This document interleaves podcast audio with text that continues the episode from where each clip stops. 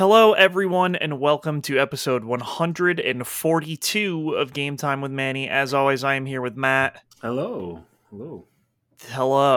That's my intro this week. That's what I got. I was like trying to think of something off the cuff to say, and nothing came there. Well, we're out of sync. You know, this is Wednesday. You know, it is. It's Wednesday, and. That it sure is Wednesday. This is maybe the fastest week I have felt in a long time. That's shocking because tomorrow I assume you've been looking forward to for like several years. I know. Oh my God. Yeah. And recently every week has felt like an eternity. Like I'll get to Friday night and be like, I thought this was never over. But like the last 2 days have blended together in my brain where people will be like, did this happen Monday or Tuesday? And I'll be like, I don't know. I thought it happened earlier this morning and it's Wednesday. So yeah.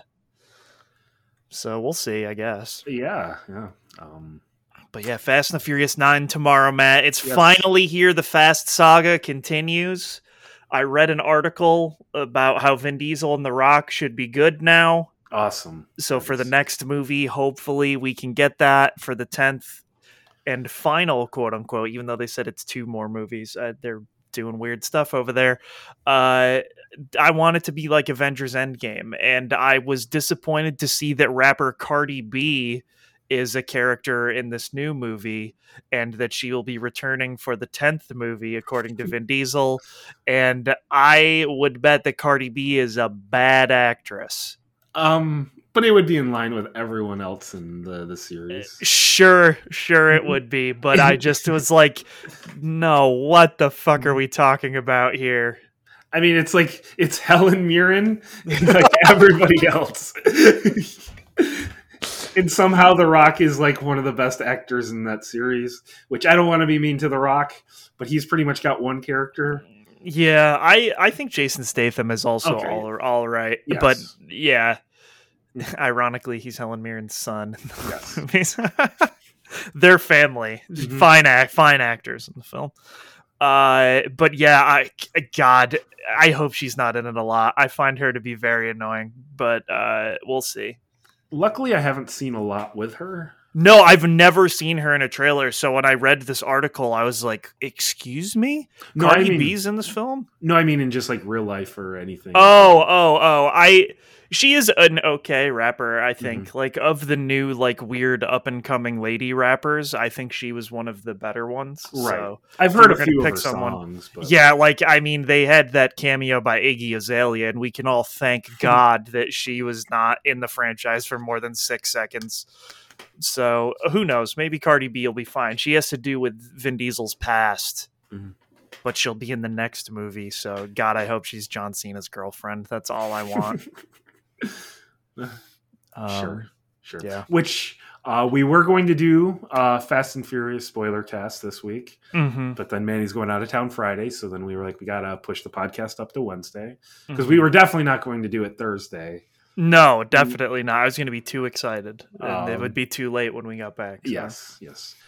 So then we were like, I guess we're going to do the podcast Wednesday. So then that is the day before the movie. So we had to pivot. And we'll be doing the spoiler cast next week. So. Yes, and I will still be fresh in my mind. I'll have seen it twice.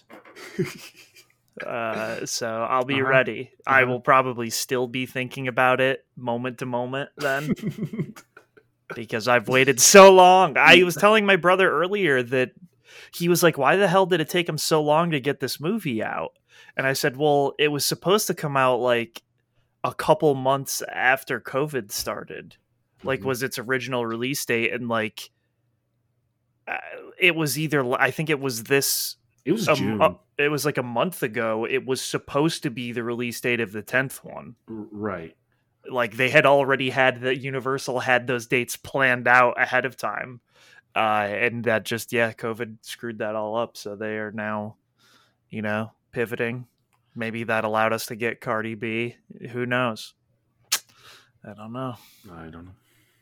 But yeah, I mean, we could have been very close to the end of the franchise. Like the 11th film could have been coming out next very soon, Space could have happened. I literally don't like. I know some of the basic plot points of this film, I cannot even imagine them in practice. Like, I can't even comprehend what this film will have in it, and I love that. See, I've just gone in completely blind. I saw like a couple trailers early on, and I haven't read or seen anything. The newest trailers are disgustingly awesome. I am so excited.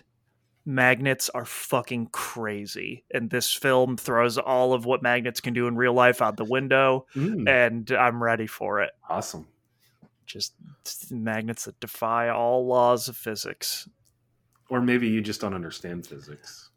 No, I am pretty sure that I have a basic understanding, and these everything flies in the face of that basic understanding. Negatives retract, and then positive negative attract. And I think that's how that works, right? Boy, yeah. But anyway, you want to get into the news of this these last 5. Well, really, it's kind of like a week for with one of the things that happened, because we just didn't talk about it during E3 because E3 was last week. Yes. But I just wanted to do this as a little note. Cyberpunk 2077 is finally back on the PlayStation Store. Yeah, so like this was weird because it like showed up on the PS4 store only to wishlist for a bit, and people were like, "Oh, it's going to come back." And then they removed that, and then it came back. But what I love about this is the statement that they have on the store with it is basically like, do not play this on a regular PS4. Like it basically is just a statement that says this sucks ass on a base PS4. But then even on the PS4 Pro and the PS5, it's still all the backwards compatible PS4 version. So it's just bad. Right. It's like, come on, guys. I don't know. No, when you get it, like when they finally release the PS5 version, you get that for free, right? I fucking better, but yes, you do. Okay, because like I figure at this point, I'm like, okay, now it should be at least remotely playable on Xbox as well. So I was like, I'll just keep an eye out for sale and probably get it for like, if I can get it for like $20-$30, I'd do that. Yeah, the PS4 version just was on sale on Amazon, the disc for like $20 or something. So I'm sure the Xbox versions are right in line with that a lot of the time. So, I mean, it's getting cheap already for sure. So, well, I mean, it had so many copies out there. I assume a lot of people did not hold on to their copy, so I mean that always kind of helps as well. Where like Nintendo products, like a lot of people buy Nintendo products, but they hold on to those. So like the used market doesn't really. So like Nintendo products, just like they always just say stay like the full price. So. But yeah, I guess Cyberpunk is at least getting like better, and it's to a point where it's like playable now. In some aspects. So good for them. It only took 9 months or whatever it is. This happened, this next news happened a couple weeks, like during E3, the Five Nights at Freddy guy, the creator of it, he retired from the video game business. Oh yeah, Scott Cawthon, because he fucking sucks. He got canceled basically. And, then like didn't apologize and was just like, I'm going to retire. And it was like, you are just an absolute coward of a human. People found out that he was donating to a bunch of conservative campaigns, like specifically Mitch McConnell. He donated like a lot of money and people were like, oh, like, why did you do this? And then he tried to explain it away by like saying that donations like don't do what you think they do, and like tried to basically change the definition of what donations are and what they do for campaigns, and people were like, no, that's not how that works. And then instead of like apologizing or like saying like, oh, I'm sorry, I know a lot of this probably upsets a lot of my fans or whatever, so like he could have probably gotten out of it by saying like, I'm sorry that this upsets a large majority of my fan base, but like, please don't let my political leanings interfere with like your enjoyment of a brand or something. And he instead just was like, I'm going to retire and spend some time with my 8 kids. buy, which just means like, hey, I'm going to keep getting paid fuckloads for the Five Nights at Freddy's franchise and whatever.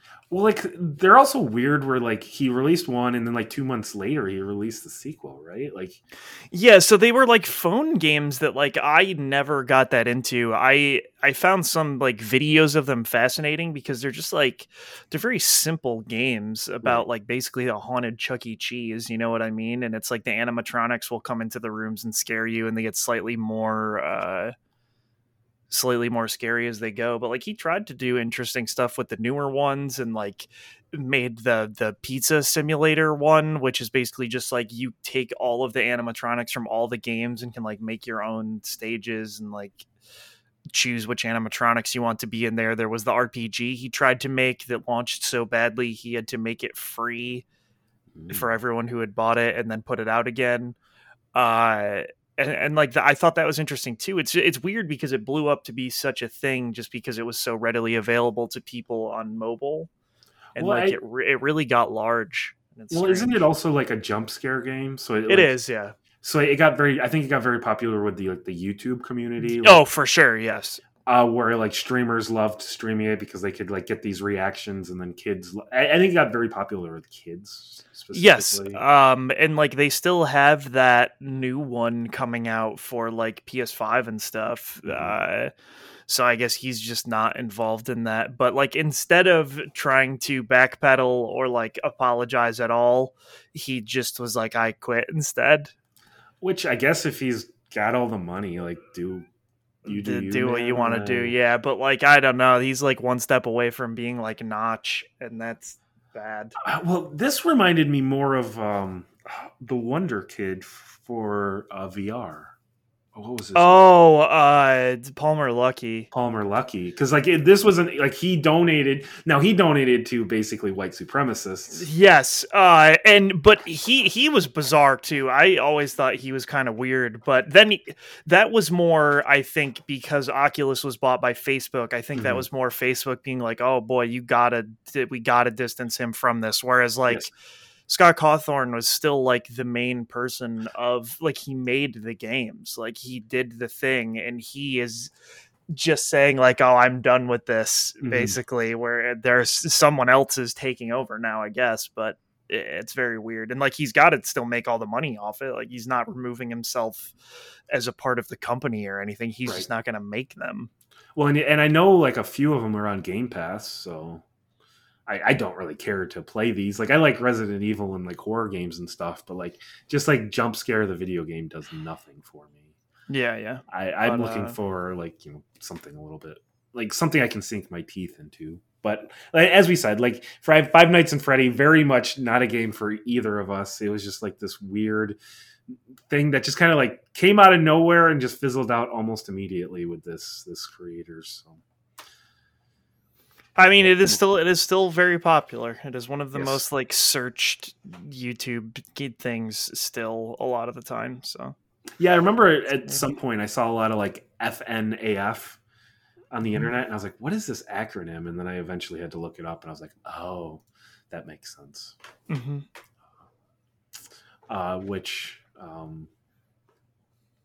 In other news, EA, there is a report that they're going to be. Bringing back an established IP.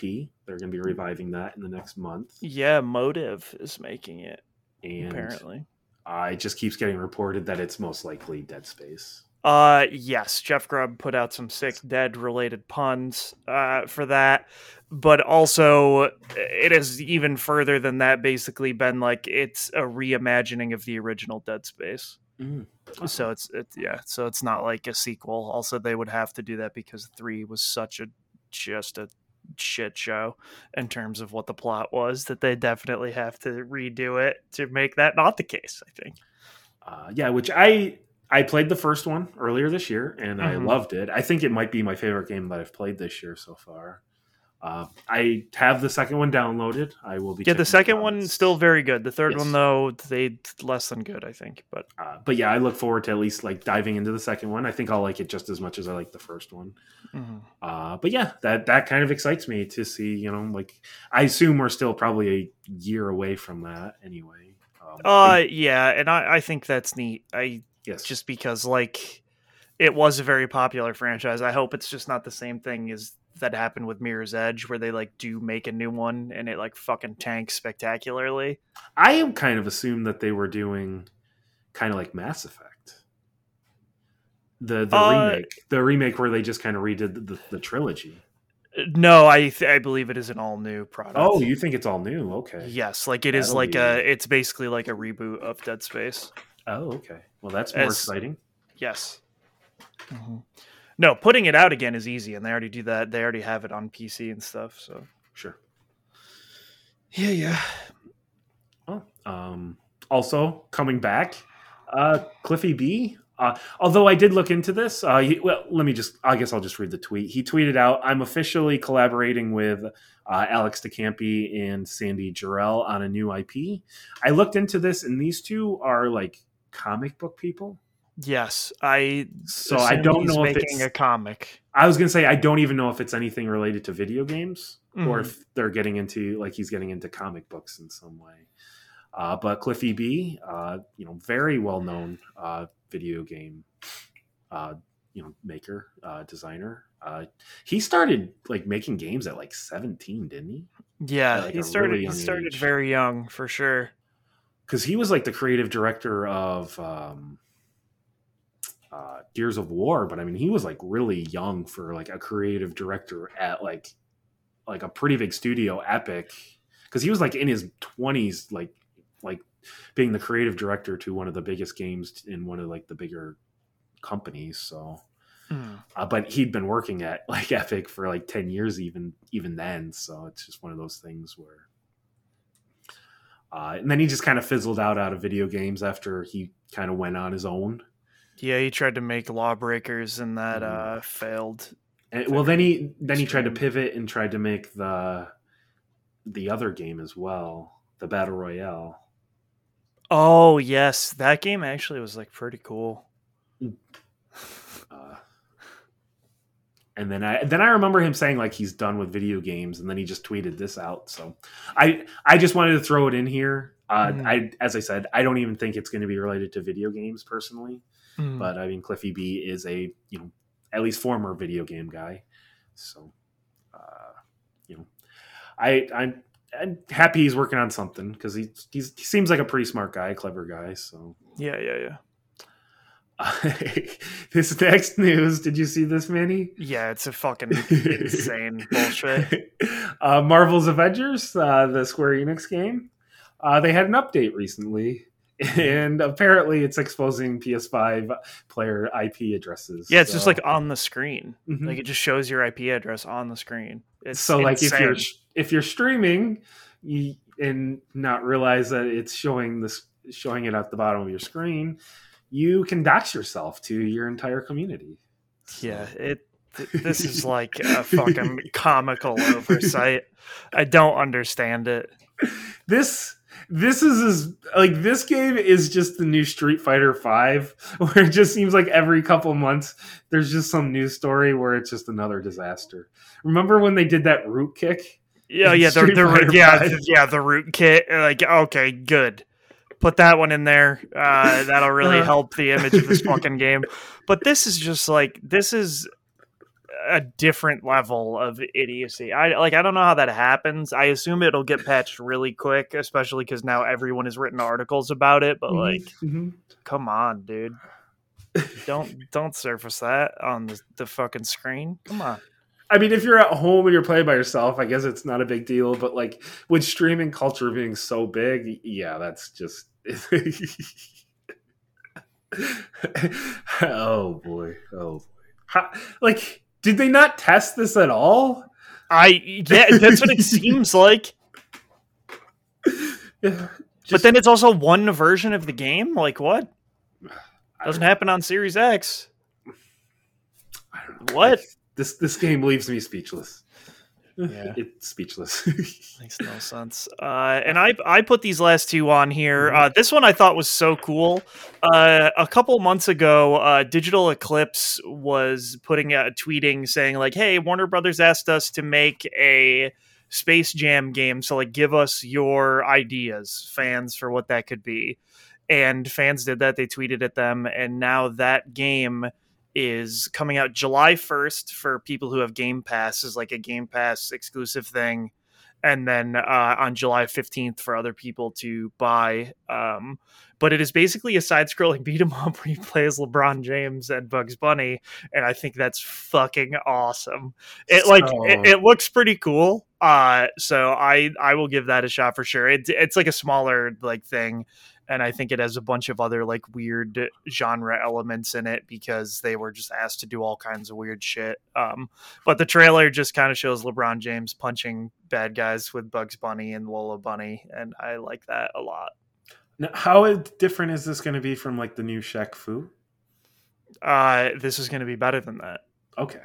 Yeah, for sure. It just looks like a Super Nintendo game, basically. Like it's like retro pixel graphics. Sure. But I don't know. That's cool that they were like asked the community, like, "Hey, help us design a game," and then they actually like made it with a lot of their ideas intact and stuff like that. So that's neat. The other one is a Final Fantasy IX animated series was developed. Or is being developed, it leaked, and it's for kids. Turns out I am a kid. I am the target demographic. I would watch a Final Fantasy IX animated show. And I was talking to someone about this, and I was like, you know, of all the Final Fantasies they could have picked, this one has some pretty heavy topics for a kid's show. Like, the entire time, Vivi's whole thing is like, what does it mean to exist? Do kids need that? Like, do kids need to have an existential crisis at the ages between 8 and 13 is who this is targeting?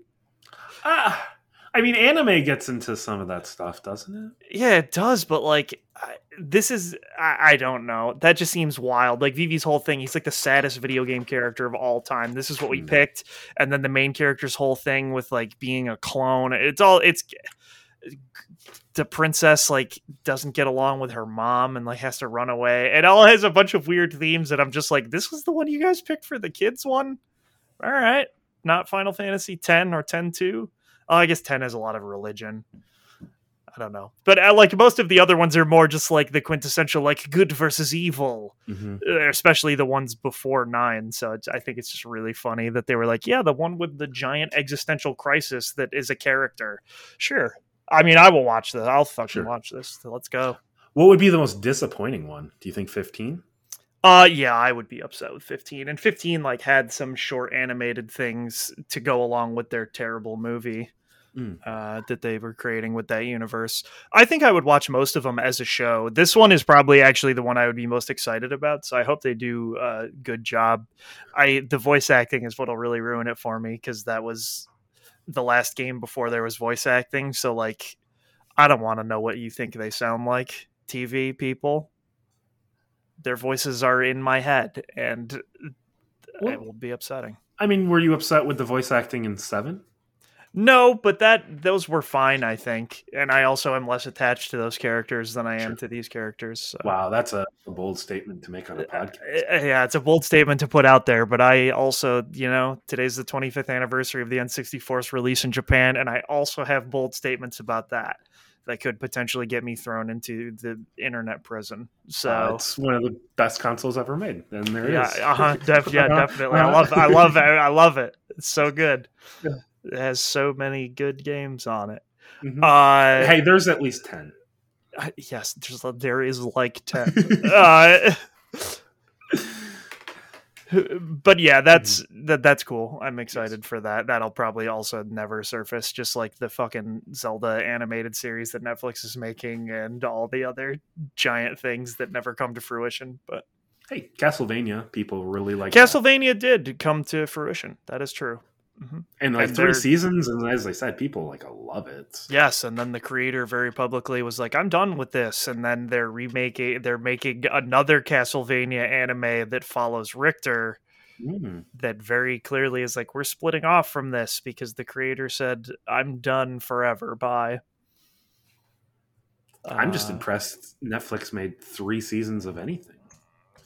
Yeah, normally if it's a popular thing, they cancel it. Yes.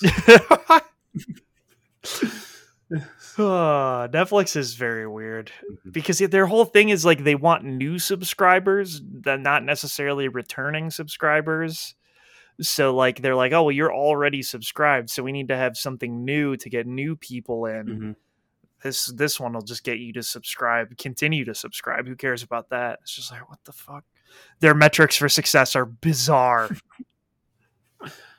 I wonder if I bet they lost a lot when like NBC went off and did Peacock and stuff. Yes. Because The Office being lost was a big blow. Friends being lost was a big blow. Seinfeld as well. Mm-hmm. Like all the major sitcoms mostly have their are on other things now. So. Yeah, and like there are people that they're like, I just watch The Office and that's all I do. Yes, yeah, so, I mean, same thing with Friends. Like Friends and when that went to HBO Max and Seinfeld went to Hulu, like, yeah, I assume that was a big blow. But for sure, The Office was the biggest one. Like I remember people talked about that a lot. Yes. Same thing with Friends, and the amount that Hulu paid to have Seinfeld was like fucking crazy, wild high. Same thing with HBO Max for Friends. It was just like, Wow, you guys really are like, we're throwing around the cash for this. But yeah, that's the news. Not much. Like we said, it's a Wednesday, you know, things might happen tomorrow or Friday, but probably not. Well, it's a Wednesday after E3. Mm-hmm. I think that's important to note as well. So, so we had to scrape the bottom of the barrel a little bit. Yes. So, but like that Marvel news is, woof, what are you guys doing over there? Yeah, I don't know. But yeah, we'll get into the games we've been playing, which we didn't talk about that last week. Yeah. So if you remember a couple weeks ago, I had that incident with Assassin's Creed with my save. I do not forget about it. So I took a few days off, and then I eventually decided to go back to Assassin's Creed and start over. But this time, Manny, I decided, you know what? I'm going to play it on my 360. Yeah. And I have a flash drive like stuck in the back, and that's where I'm saving it. So I make sure after every play session that there is a save in the load section. So, and it's not corrupted. But because I had to do this, and I had to then unplug my 360 or my Series X, I had to stop playing Burnout and Banjo-Kazooie for a little while. Oh, okay. So I had to kind of put those on the back burner to play Assassin's Creed because I was liking Assassin's Creed that much. Mm-hmm. To play it a third fucking time. To play it for a third time, which I am further than I was in the other two. Oh, shit. So... Venice is huge. Like Venice is very big. It's very big. Yes, it is. So I'm like, because I had just kind of gotten there and did like a couple things in it, but like I'm like, okay, it seems like I'm going to be spending pretty much the rest of the game at Venice. I kind of expect one more location after this, but it seems like Venice is going to be the core of the rest of the game. I also decided to pick up Ratchet & Clank Going Commando. Mm-hmm. And I'm making my way through that. I've probably put almost 20 hours into it so far. I'm right at the final boss, and I just can't beat the final boss. Oh, wow. I am just, like, running out of ammo before I beat the final boss. Oh, dang. So, like, I am just, like, at a loss. I don't really know what to do.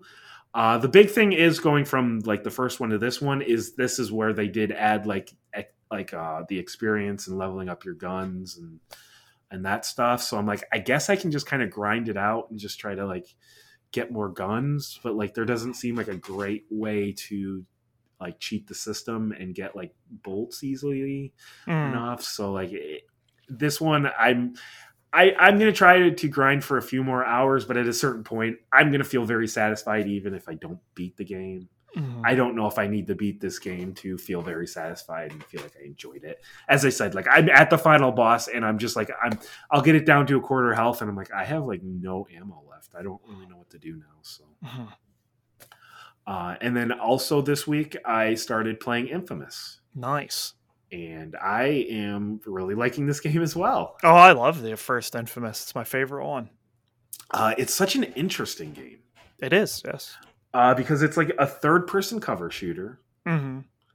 But like you have like lightning powers, and you're basically shooting like a gun, but instead you're shooting like lightning powers. And I just, that's fascinating. But then there's like all this traversal stuff that I'm unlocking, and I'm like, this is kind of like an earlier like Sunset Overdrive. Oh yeah, where you're like grinding on the fucking rails and shit. Yes. Yeah, like I love the original Infamous. 2 is still a good game. I just didn't enjoy it as much, and I think it's because I don't like the city in the second one as much. It's like fake New Orleans. Oh, interesting. And I just like, the water that it added and stuff, like I wasn't like a huge fan, and like the way the buildings were set up. But the first one, I like the first one a lot still. Cole, the main character, is not great. I mean, he leaves some stuff to be desired, but I think the plot goes really cool places at the end. I'm only like 3-4 hours in, so like I mean, like, it's an interesting setup where he's like a delivery guy, and he gets like, there's like a bomb, and now he has like superpowers. So that's interesting. But like the character himself, like because I played Second Son first. That was my first experience with Infamous, and like going from Cole to Delson. Yeah. Delson Rowe. I don't really see what the big deal is there. I mean, like Cole is nothing spectacular. He's not a great character anyway, so. And like Delson wasn't that great either, but he had like some really fun powers as well, I thought. He did, yeah. And that was a very small open world game. From what I remember, I think you could beat the whole thing in like 10-15 hours. Oh, way less than that. You could probably beat that game in like 4 hours. Yeah, it was probably about the same size as like Spider-Man Miles Morales. Which, now that I'm talking about Second Son, I still think about like shaking the controller. Oh, for the spray paint? Hell yeah. Spray paint, yes. I know that has nothing to do with the first Infamous, but whenever I think of Infamous, I always just think of that, because I was like, oh, this is awesome. Yeah, I still like that. Oh, which, I mean, I think it says a lot about that game, that like that's the most memorable part of that game. But for the first Infamous, as I said, I am like, this game is just like, it's made for me. It's just like a third person shooter, but like you have like this weird superpowers, and then it's got like the grinding, and it's got like a little bit of like a Sunset Overdrive in it. So I'm like, I very much look forward to playing more of this game, and kind of seeing what else I can kind of unlock. So, but yeah, that's basically all I've been playing. So yeah, I played a lot of things. 2 of them I completed 100% of. Ooh. So I will start off with Ratchet and Clank: A Rift Apart. And first, I'm going to destroy Sony. And I don't understand what the fuck they are doing over there. Every single first-party Sony game I have played on the PS5 has broken in some spectacular way. I had Astro Bot crash to the desktop, or to the UI. I submitted the bug report, and then it started playing again on its own, and like it got in this weird crash loop, which like that's insane for the game that is downloaded on your fucking PS5. I had Miles Morales break during a boss fight near the end, where I couldn't do anything and had to literally unplug the PS5. It was so fucked up, because you couldn't even get back to the UI. Returnal is still broken, and that you can't get some trophies, but like with the if you were wearing the pre-order suits, you couldn't interact with most objects in the game. Like that game was wildly fucked up, and it was crashing all the time for people, whatever. Ratchet and Clank, I had fuck up twice in the same way, and it wasn't even like a normal thing. So I would die, and instead of respawning me, the screen would just stay black. And if you hit the PlayStation button, it would bring up the UI, but you couldn't move off of Ratchet and Clank. And you couldn't go back into Ratchet and Clank either. But you could hit the button on the PS5 to try to put it into rest mode, and it would stay trying to go into rest mode forever. Oh. And so I had to unplug it twice. And both times it corrupted my save, and had to pull the last time the save from the cloud, the last time it had uploaded, which was the last time I had started a play session. So I lost an hour of progress twice. And it's just like, This has not happened with any other PS5 title for me other than Sony published PS5 titles. How? Your games should be QA'd more than third-party games. Like, you should make sure that this shit does not happen. And then to top it off, I deleted Ratchet & Clank after I got the platinum so that I could save the space. Sure. And if you have the fucking disc in the drive when the game is uninstalled, it tries to download a 33 gig patch every time the PS5 turns on from sleep. That is insane. That is so bad. What the fuck? And then I was finally like, what the fuck is causing this? I deleted the game. What is it trying? Why? And then I realized the disc was in the drive. I took it out, and now it does not try to download a 33 gig patch every time I turn on the fucking PS5. But like, Sony, come on, man. Like, is Horizon going to be like that? You guys can't. This cannot be. It cannot be. I get if your game crashes. I get it. The fact that I literally had to unplug the fucking console twice is crazy. It's crazy.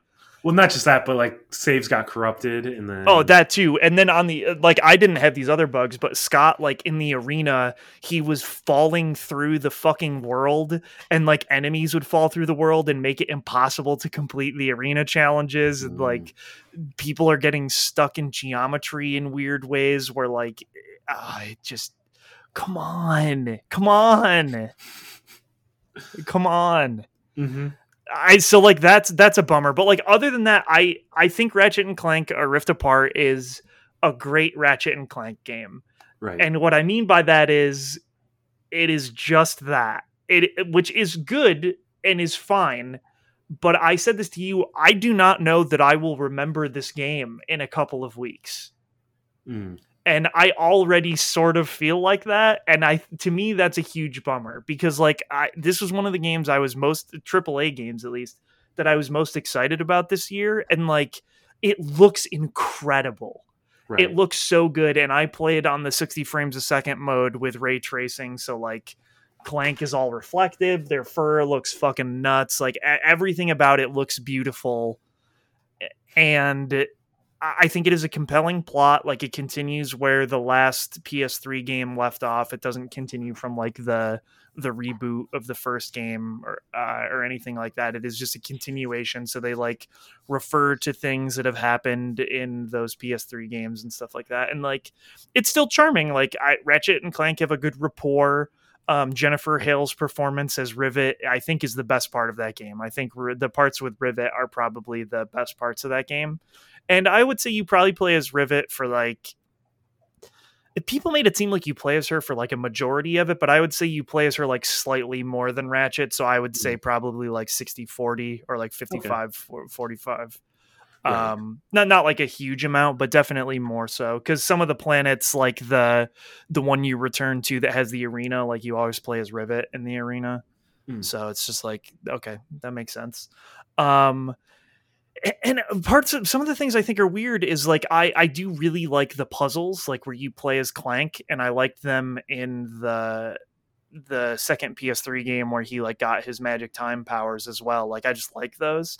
And Insomniac has this thing where like they'll just be like, do you want to skip these puzzles? And it's like, no, this is like my favorite part of this game. Stop asking me if I want to skip this. Like some of that stuff is just like, I feel like they have no confidence in that design.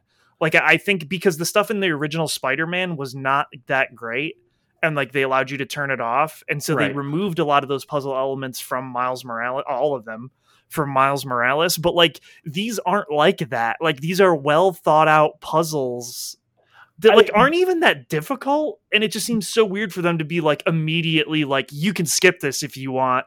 Did you know you can skip this? And it's like, well, you didn't even get a chance to fucking try the puzzle yet.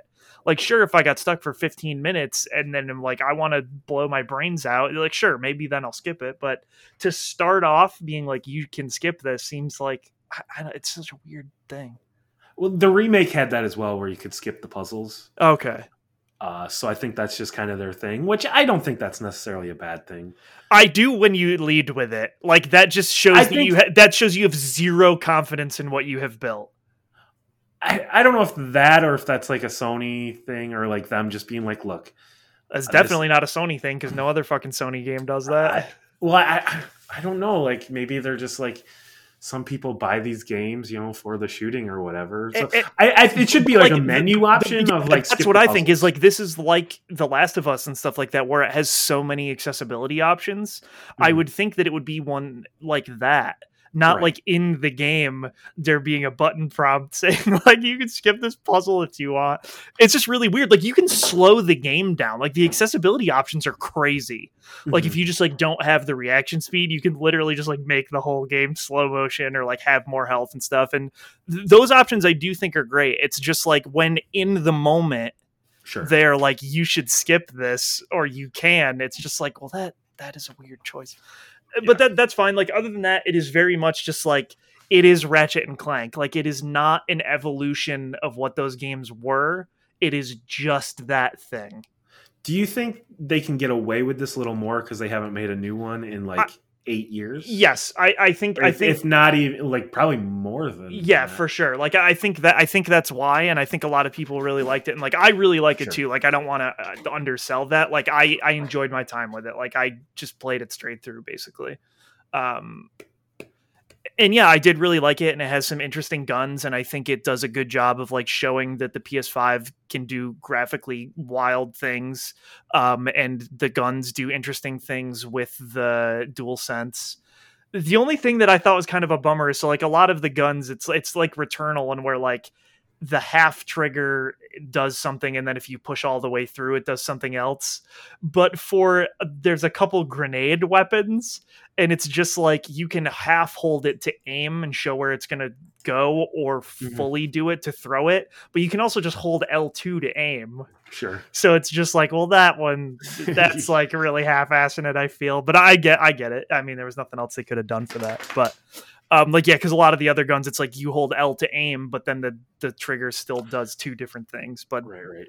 Yeah, there were like three grenade-ish weapons where you like throwing something out like that did that. But the guns are fun, man. Like the secret gun in the game, the Rhino, which is in a lot of those games. Mm-hmm. I can't remember if Killing Commando was the first one it was in. No, it was in the first one. Oh, it was in the first one too? Okay. But yeah, you like open up a portal and stuff comes out, and there are a lot of fun surprises in this game with what comes out of that portal. I really like that stuff, just like fucking around, seeing what it does. There's just so many stupid guns, man. Like a sprinkler that turns enemies into bushes, and then they take more damage. The Pixelator, which was in the last game. That's a fun one. The Groovatron? Is that bad? That is not. Neither is the Sheepinator. I was so bummed that those two were not. But yeah, they're cool guns. I don't want to spoil all the new ones, because that's part of the fun of playing Ratchet and Clank. And I really like the leveling up system still. When they hit level 5, they transform into a slightly different thing. And then there is like you spend rare titanium to upgrade specific aspects of each weapon. And then once you upgrade it, you never use it again, because like it's more fun to level up. It's more fun to level up the guns and see what's going on. Yeah, and so like, this one, in comparison to even the Ratchet and Clank re-releases that got trophies, it's very easy. Like you do not have to play a second time, except for to get the two guns that cost one bolt the first time you go to a shop in the challenge playthrough. So like, you don't have to go through the challenge mode. And even then, like in challenge mode, you can buy the Omega versions of the guns and level them up 5 more times to 10. So it's like one of those weird things where it's like, they don't have you go all the way through that with the trophies. But I heard there was like if you do replay it in like a new game plus, like they add some new like gameplay elements. They do. And so like, yeah, those Omega level guns to take it from 5 to 10, but also I didn't know this, there's a secret ending. And I think that's bizarre that that's not one of the trophies, because I'm going to look it up, actually, because I just found out about it earlier today, because I want to see that. But yeah, it is a fun game, and it's like a third-person shooter like those games are. It has fun guns, and it looks really good, but it's just one of those things where it's like, yeah, I don't know, like there's nothing like that's just like in your face crazy about it. Like, it's just like, yes, I like Ratchet and Clank, and yes, I liked this game, but it doesn't do anything to like set itself apart from the Ratchet and Clank game I played on PS3, except for that it looks a lot better. It's like it sounds like it's a very forgettable, great 5 out of 5 game. Yes, for sure. Like, and I like I can't reconcile that in my brain because like I think about it and every time I try to talk about it, it sounds like I hate it, but like I really liked it and I think it's very good and people should play it, especially if you have a PS5. But then it's just like, wow, yeah, like at the end of the year, someone's going to be like, can you explain the plot of Ratchet and Clank to Rift Apart to you? And I'll be like, not even at all, like not even a little bit. It sounds like it could just like somehow even miss your top 10 just because like the passion's just not there. Like, and it's weird because like I very much expected to like come out of this being like, oh yeah, like I can't wait for another Ratchet and Clank game. But it's one of those things where it's like, if the next one is just like the same Ratchet and Clank thing again, like I'm not that invested in the Ratchet and Clank story. Sure. Especially with where it's going now. Like I don't, it feels like there is a point where like they have to do a specific thing, but then I think if they do that thing, that is the end of the franchise. And I feel like every time, every game at a certain point, they bring it up and they're like, ooh, I don't know that we should do that though. And I'm like, well, you guys got to do it at like, you got to do it at some point. Like there has to be an ending to this plot at some point. And yeah, it's just, it's very weird. So I don't know. And like Insomniac's also making Spider-Man, so it's one of those things where like, do they keep Sunset Overdrive? Yeah, do they keep making Ratchet and Clank forever, or do they eventually like make the plot end and reach this point that it feels like it should have reached 2 or 3 games ago? So yeah, I don't know. It's very weird. Now, how would you feel if Spider-Man they did this Ratchet and Clank thing where like you have these items, and the more you use the items, the more they level up? I think that would be okay, but like the core gameplay of Spider-Man, I guess I don't know that it really like fits. Whereas like if it was Arkham Asylum or something, I think it would, because Batman's all about like his weird gadgets and shit. Right. Like he's like, oh, I threw the Batarang 9 times and now it's like a fucking triple electrical Batarang or so. Like I could see that. Yeah. Spider-Man, I would do it. I mean, I'm not saying no, I would try that. Which maybe they can do that, right? Like maybe that's what like Miles does as opposed to what Peter does, you know? Yeah, I'm not saying they're going to do it. I'm just saying like Sunset Overdrive was the same thing. Yeah, it was the same type of thing. Up your gun, kind of like Ratchet and Clank. So. Yeah, so Ratchet and Clank: A Rift Apart is neat. It's my favorite PS5 first party game. I don't know.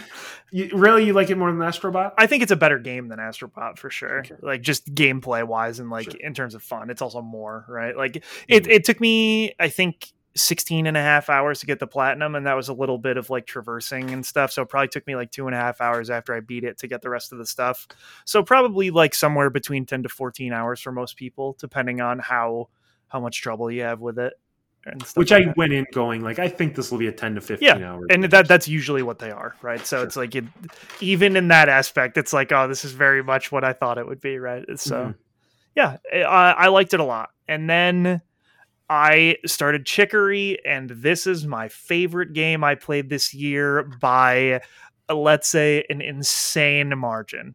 I also got the platinum trophy in this, and there was a point where I thought about smashing my controller into the TV because I needed 4 more collectibles in this giant world. And I was like, I don't know where they are. I'm so mad, even though the game will tell you near where they are. And I was like, I have looked through this area for an hour. I can't see where it is. And then I would have a moment of clarity and be like, oh my God, I can jump over there. I'm going to fucking freak out now. So anyways, Chicory, I played the demo of this at the first Summer Games Steam Fest thing where they put out a bunch of indie demos. And it is a game where you play as a dog. It could be a boy, could be a girl. But what I like about it is the game starts by asking you to type in what your favorite food is. And you're like, oh, why? And it's so that's the name of your character. And I did not want to write pizza because I thought that was too easy. So I wrote grilled cheese, which it let me do, but it does not display that in text boxes. So for the whole game, they would call me grilled just grilled CH. And I could, there was a point where I could have changed it. And I was like, no, it's too late. I'm grilled forever. That's me. I love CH. Yeah, that's me. Grilled CH. We're here. So yeah, you play as a dog, and in the beginning, it's like the world is all colorful, and you are the janitor for the wielder, which in their world, the wielder is the person who has the magic paintbrush and they paint all the color in the world. And like, they're a rabbit named Chicory and you think they're fucking so cool and you love them. And all of a sudden, all of the color is gone from the world.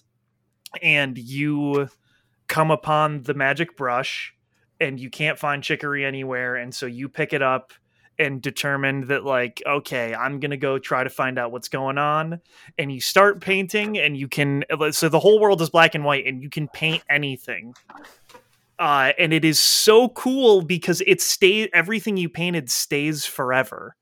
Like it just stays there and for the whole game. And I think that is something that is insane, is that like what you color is there for the rest of the entire game. And like it saves upon like reboots and stuff like that. But like, it's not easy to paint because you're using a fucking controller. I guess if you're playing it on PC, you could use a mouse and have a little bit more control. But it's very strange because it's just, you feel like I'm so bad at painting, but everyone in the world is like, oh my God, you're the best painter. I can't fucking believe how good you are at painting. And like, is this the game or in real life, man? No, the game. Are you sure? Like, yeah, people aren't complimenting your painting? No, people are not complimenting my painting skills in real life. And I posted one of my drawings on Twitter because you can go to art classes in the game and they give you these paintings that are like fucking like, oh, this looks amazing. And they're like, okay, you recreate this. And I was like, how? How do I do this with the tools I have? I painted a cat with a watering can, watering his farm or something. And it's just so funny because you're like, wow, this sucks. But all the people in the art class will be like, oh my God, you just like, you captured the essence of this fucking cat, man. It's so sick. How are you such a good artist? I can't believe it. And it makes the game more fun because you're just like, oh, these poor people, they think I'm the best artist in the world. And I can't believe that. But the way the game works is on each screen, you have like a couple colors you can cycle between and you can quickly like paint and fill in things. And certain people will say like, oh, can you paint my house? Cause it's not colored anymore. Or can you like do these specific things? And it's neat to try to puzzle out some of that stuff. But the core gameplay is it's basically like a Zelda game kind of, but not necessarily without the combat. It's like, it's sort of like a Metroidvania thing. Like each boss, cause there are boss battles. That's the only combat. And it's like really weird. You're like, you fight off this darkness. And once you do that, your bond with the brush will grow and you'll get new abilities like, oh, now you can paint on water, or now you can basically play Splatoon where you can like go into your paint and go way faster. So it just leads you like painting lines across every screen so you can like fucking swim across or whatever. Sure. Eventually you can jump. And stuff like that. And so you get a bunch of abilities to be able to like access new parts of the world, or like, oh, this, if you paint these patterns on walls, you can climb up walls and swim up walls basically. And so like that part of it was like, I hadn't played like a Metroidvania style game like that in a long time. And so I forget how much I love exploring new areas and using new abilities to like go back to the same areas, right? And it is like that, like A Link to the Past like style, like top down, and you go from screen to screen. Okay. And so I did really like it, and the thing that I think is the best about it is it has so much personality in a way that I just like made me smile the whole fucking time.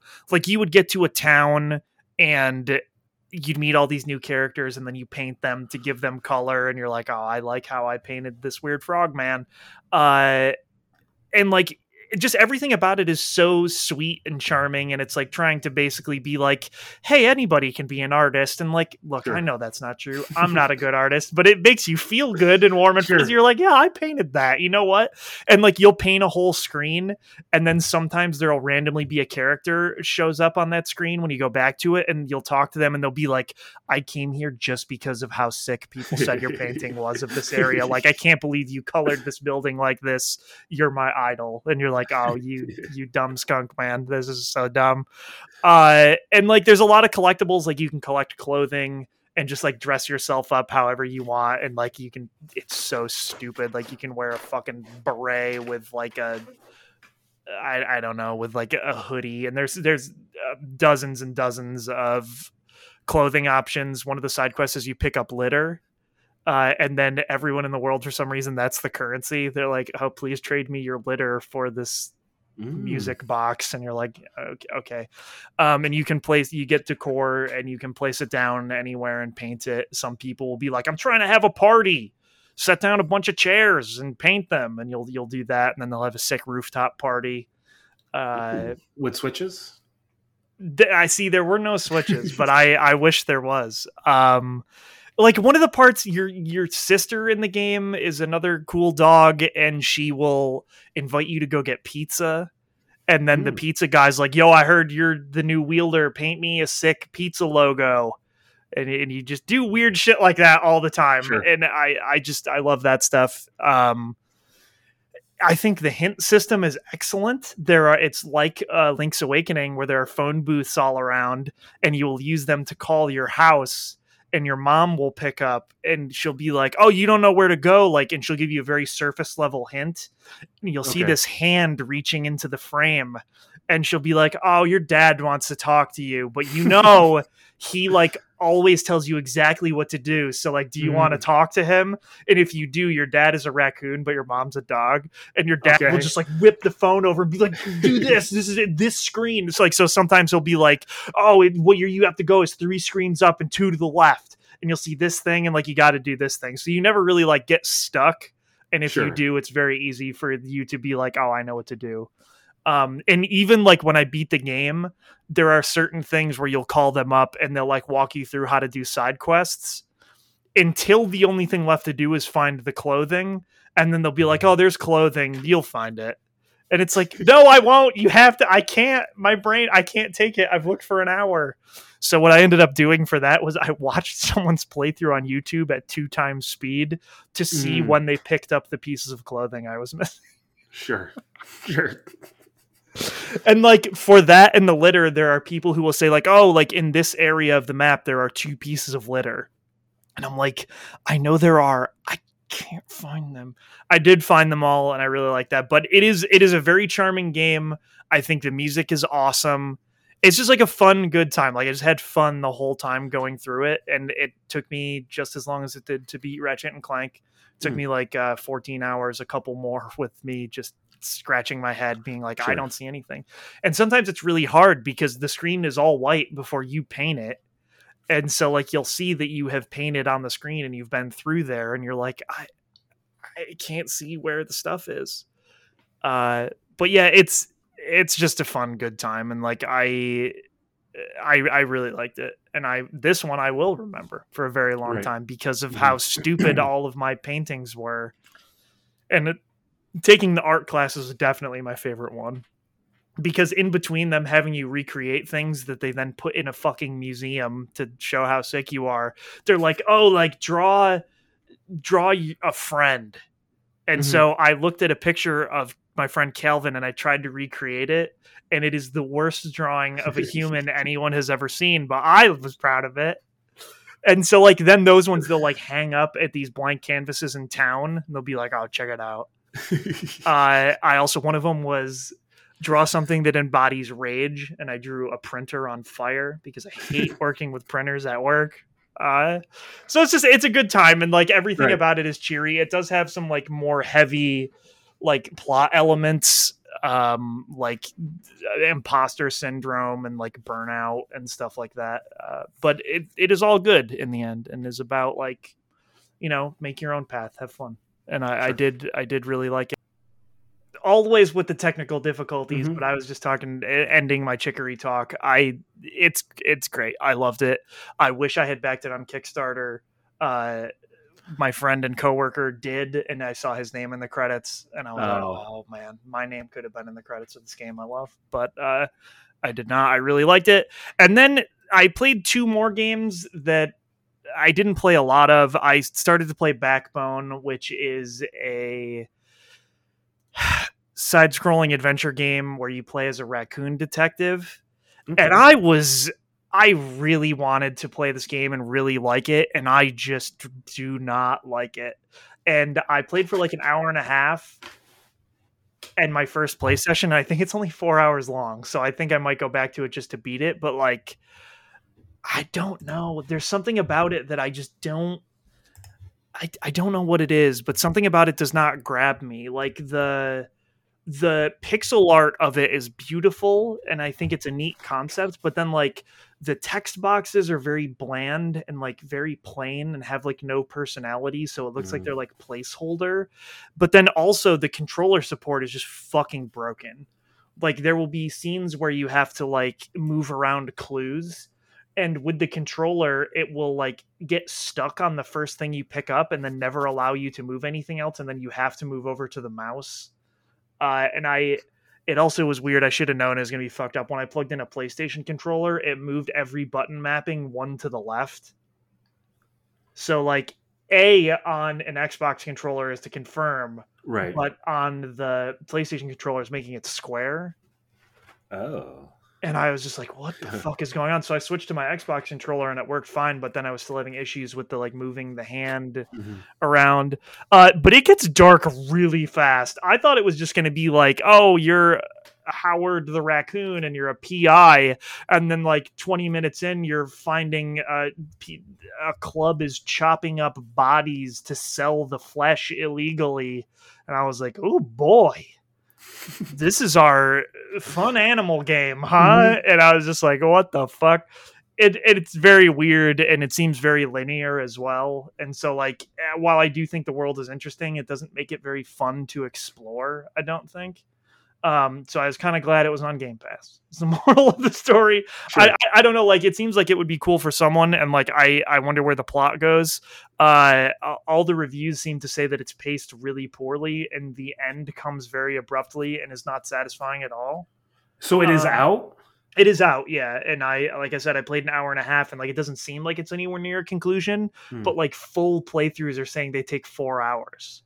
Interesting. So like, I'm almost halfway through and it does not feel like that at all, unless maybe I'm just going really slow or something. But I guess if the ending is as poorly paced as the reviews make it seem, then maybe it just like kind of like jumps to the end without a real conclusion.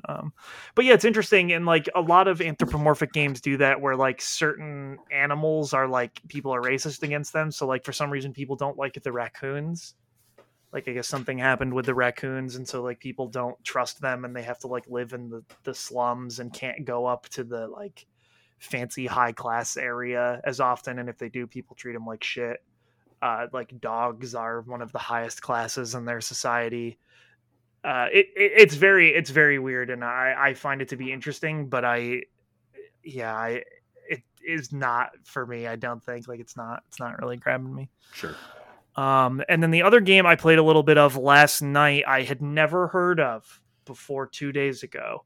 And people were like, it's coming out of early access and I really like it. And it's a fun Metroidvania and you should play it. And I said, all right, I'll play it. And it is called Ender Lilies. It is a game where you play as a little girl in a white dress who is the only one left in like a post-apocalyptic Japanese fantasy world. It's like very much like the aesthetic of Dark Souls, but in like a hand-drawn 2D side-scroller Metroidvania. Mm-hmm. And it has like elements of what the Castlevania games after Symphony of the Night did, where you like beat the enemies and then capture their souls to like do abilities. It's not like it is only like that in that you get weird ghost souls, but you do not, only from specific fights. And then you can equip them, but it is a Metroidvania. And I like, the combat doesn't flow very well so far. I'm only like an hour and a half in, and I don't know if it gets much better than that, but like, I think the world is interesting. It like, it's one of those worlds where there's not really any characters in it to interact with. It's just like you kind of woke up and for some reason the death rain is raining down on your society, and anything it touches turns them into like a weird zombie type creature, and they like lose themselves and you have to kill them. But for some reason, you as the little girl, it didn't affect you. It seems like there's a whole thing with the church that you're a part of going on, and like the first ghost spirit you get is a sword guy, and he's like the main force of narrative, and you find these notes around. But it looks very pretty. It is very hard, apparently, later on. I have not really found that yet. It takes a lot of elements from other Metroidvania games. Like, it has like a similar healing system to Hollow Knight. The map stuff, it takes a lot from like Symphony of the Night, you know, like they all do. They all crib from each other, and it does really feel like that. I think my main gripe with it would just be that the combat feels kind of like stilted and like slow, but I think that's on purpose. I think it's supposed to have more like animation priority type stuff, like Dark Souls style, where it's like, oh, this is hard, but really maybe it's just the mechanics working against you. Sure. So I don't know. I'm gonna continue playing it. I had a good time. People seem to really like it in early access. So are you playing on the PC? Yes, I'm playing on PC. It is also on Switch. I don't know that it's for anything else. I think it's only for PC. I was looking it up while you were talking. It's coming out on PS4 and PS5 July 6th. Oh, interesting. I wonder why the gap. And then Xbox at a later date. Oh, I don't get why things do that. Like, why? Well, Japanese, like, they do not prioritize. That's true, but I still. Why would you even stagger it on the PlayStation? You know, yeah, what I mean? Like, why would you prioritize the Switch on this game that was in early access on PC? You would think it would go whatever. Unless they just didn't have the money, because I think you have to like pay extra for like the PlayStation. Oh yeah, for certification maybe. So, yeah, it's a fine like indie Metroidvania thing. Like I hadn't played one in a long time. I mean. Chicory sort of is that, so sure. I got my fix on it, but I'm enjoying it. I will continue to chip away at it, and we'll see if I lose steam or something, but I have enjoyed it. And then I didn't put it on here to talk about, but I went buck wild, and I played so many demos of indie games that I had on my indie game list for the Steam Next Fest. Okay. Indie games are good, Matt. I don't necessarily need to talk about them here. Some of them are maybe amazing, and if they come out this year, oh boy. What would you say was like the big standout for you then? Well, the big standout for me was I didn't like Sable. I was so bummed out by the Sable demo.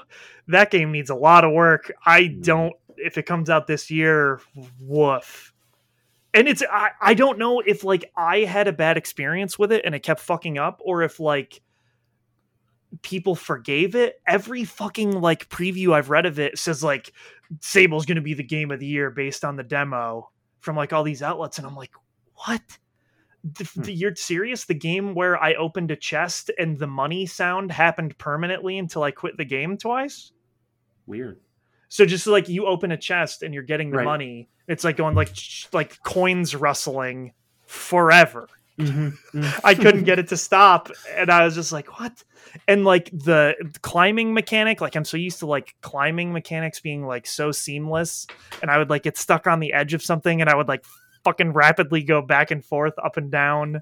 I was like, man, this is supposed to be a cool exploration style game with a neat art style, and it is bumming me out. Everything else about this is really cool. I had it fuck up like a couple times where like I have been filming myself playing these because I'm doing a new series on my YouTube. So that's what I was going to say is you can, over the course of the next couple weeks, you want to see some of these demos. I put them out there of me playing them. Just because right now, like with Steam Next Fest, people could play all these, but I also like, I back a lot of indies and I play a lot of weird shit that no one's ever fucking heard of. So I think it's cool if people see them and go, oh, I would play this, you know, and like give them a wish list or something. That makes especially smaller indie developers feel very happy. But yeah, Sable was a bummer. And I was like, am I missing something? I didn't even finish it where I finished all the other ones because I thought it was bugged and like I couldn't complete the task I needed to complete. And I was like, I can't play through this demo for a third time. I can't do it. But like in terms of quality, Toem is a very interesting game. It's a black and white puzzle game based on like Scandinavia, where you like just do solve a bunch of weird puzzles by taking pictures, Pokemon Snap style, like things hidden in the world. One thing that does a lot for me in games is if it feels good immediately, and when your fucking demo for your game feels good immediately, I'm basically in right away. And that game just immediately, I was like, ooh, this feels good. It knows I'm using a PlayStation controller. Like, ooh, how do you do this? How do developers do this? AAA developers can't do this. So that game is really neat. That was also on like the Double Fine Day of the Dev stream. That one's been going around for a while. One that was announced at E3, Dodgeball Academia, a dodgeball RPG. That was sick. I like that a lot. Wolfstride also was a mech turn-based fighting game that is very stylized and well animated. I thought that one was neat. In theory, all of these games I've mentioned are supposed to come out this year. I do not think they all will. Right. Especially indie games, especially, man. It's a fucking throw a dart at a dartboard and hope you hit the target. Well, and they typically don't have like the pressures of like a corporation and shareholders being like, we need to make money. Although they do have their own pressure of like, well, I need to eat. Yeah, I need to eat. Like, I got to put this out soon. And some of these are like Dodgeball Academia is being published by Humble Games. So like they have no issues. Like they're going to be fine. Also, their game seems mostly complete. So that's the one where I feel like, oh, this might actually come out. Yeah, I don't know. Like I played Lake, the game about delivering mail in the small town. I really liked that, even though that is not for everyone. That is a slow ass game. But I liked it.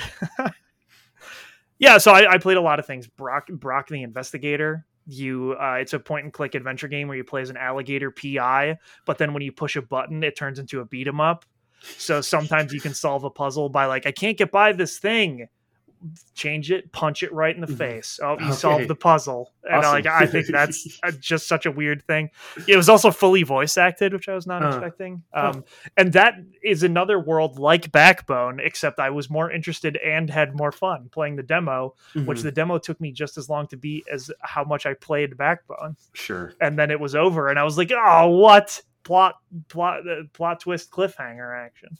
So I'll play Brock the Investigator when it comes out. It's fucking sick. Yeah, so like a lot of them I really enjoyed. Sable was the only one where I was like, ooh, this is making me unselling me on this game. If it comes out and it reviews very well, will you get it? Yeah, I think I will. Like, I might have to watch gameplay first, because if it's one of those things where it's still doing the weird climbing shit that it was doing for me, it's like when your game is about exploration, if the exploration feels weird and is bugging out, like that's your whole thing. Like you got, and the second time I opened that chest and the coin noise wouldn't stop, I was like, what the fuck? Because you have to go through the unskippable opening to get back to that point, and it took me like 10 minutes and I was like, again? And so I just didn't open any chests the whole time I played through it. Until near the end, I was like, oh, well, this is a way different chest. And I did, and it sort of did it. And I was like, oh, this is a different chest. So I just think maybe hopefully it was like a way earlier build. That's what I'm hoping. But yeah, Sable's a pretty game. The art style's wild. But yeah, I played a lot of demos. And I'm going to keep trying to do that at least one a week, I think. So. How long is this demo thing going on then? It's over now, but I have many more demos that I will play. Oh, okay. Outside of the Steam Next Fest thing. I was just trying to cram as many as I could because they were limited time demos. And I was like, oh, well, I should try these. But I got demos for days for games I have kickstarted, the indie games I've been watching for like 4 years. So it's your own demo derby. It is. Yeah, I called it demo demonstration because I needed a catchy alliterative name. Sure. I mean, alliteration is your number one rule for most things. It's my number one rule for most things. If it's, I don't care if it sounds bad. Does it have alliteration? I mean, that is your only rule for what is Ultimate Muscle. It is, yes. It has to alliteration for all your character names. Otherwise, why are we even doing this? Yeah. So I played a lot of different things like. When you play like 15 demos and they all take over an hour a piece, it's a lot of time. Yeah. So that's how you spent your birthday. That's how I spent my birthday. I was playing demos of games, and they were fun, man. Yeah. A lot of them were very good, and I was just like, you know what? I hope all these come out this year because that's cool if they do. So yeah, that'll do it for what we have been playing. Yes. I played a lot. That was 2 weeks worth, I guess. So yes, that was 2 weeks worth. So Manny, I need you to pick 1, 2, or 3. I'm going to pick 2. You always pick the one in the middle. I'm sorry. I don't know if you figured this out yet. I have not. I'm pretty sure you picked 3, and then you picked 2 or 3 the last time. Shit. One thing that I remembered existed that I forgot existed before was challenge was a thing. Oh yeah. So I then went through and put all these brackets. Oh, okay. I was gonna say so people use Smash.gg now for a lot of that stuff. That is more actually for fighting game tournament. Yes.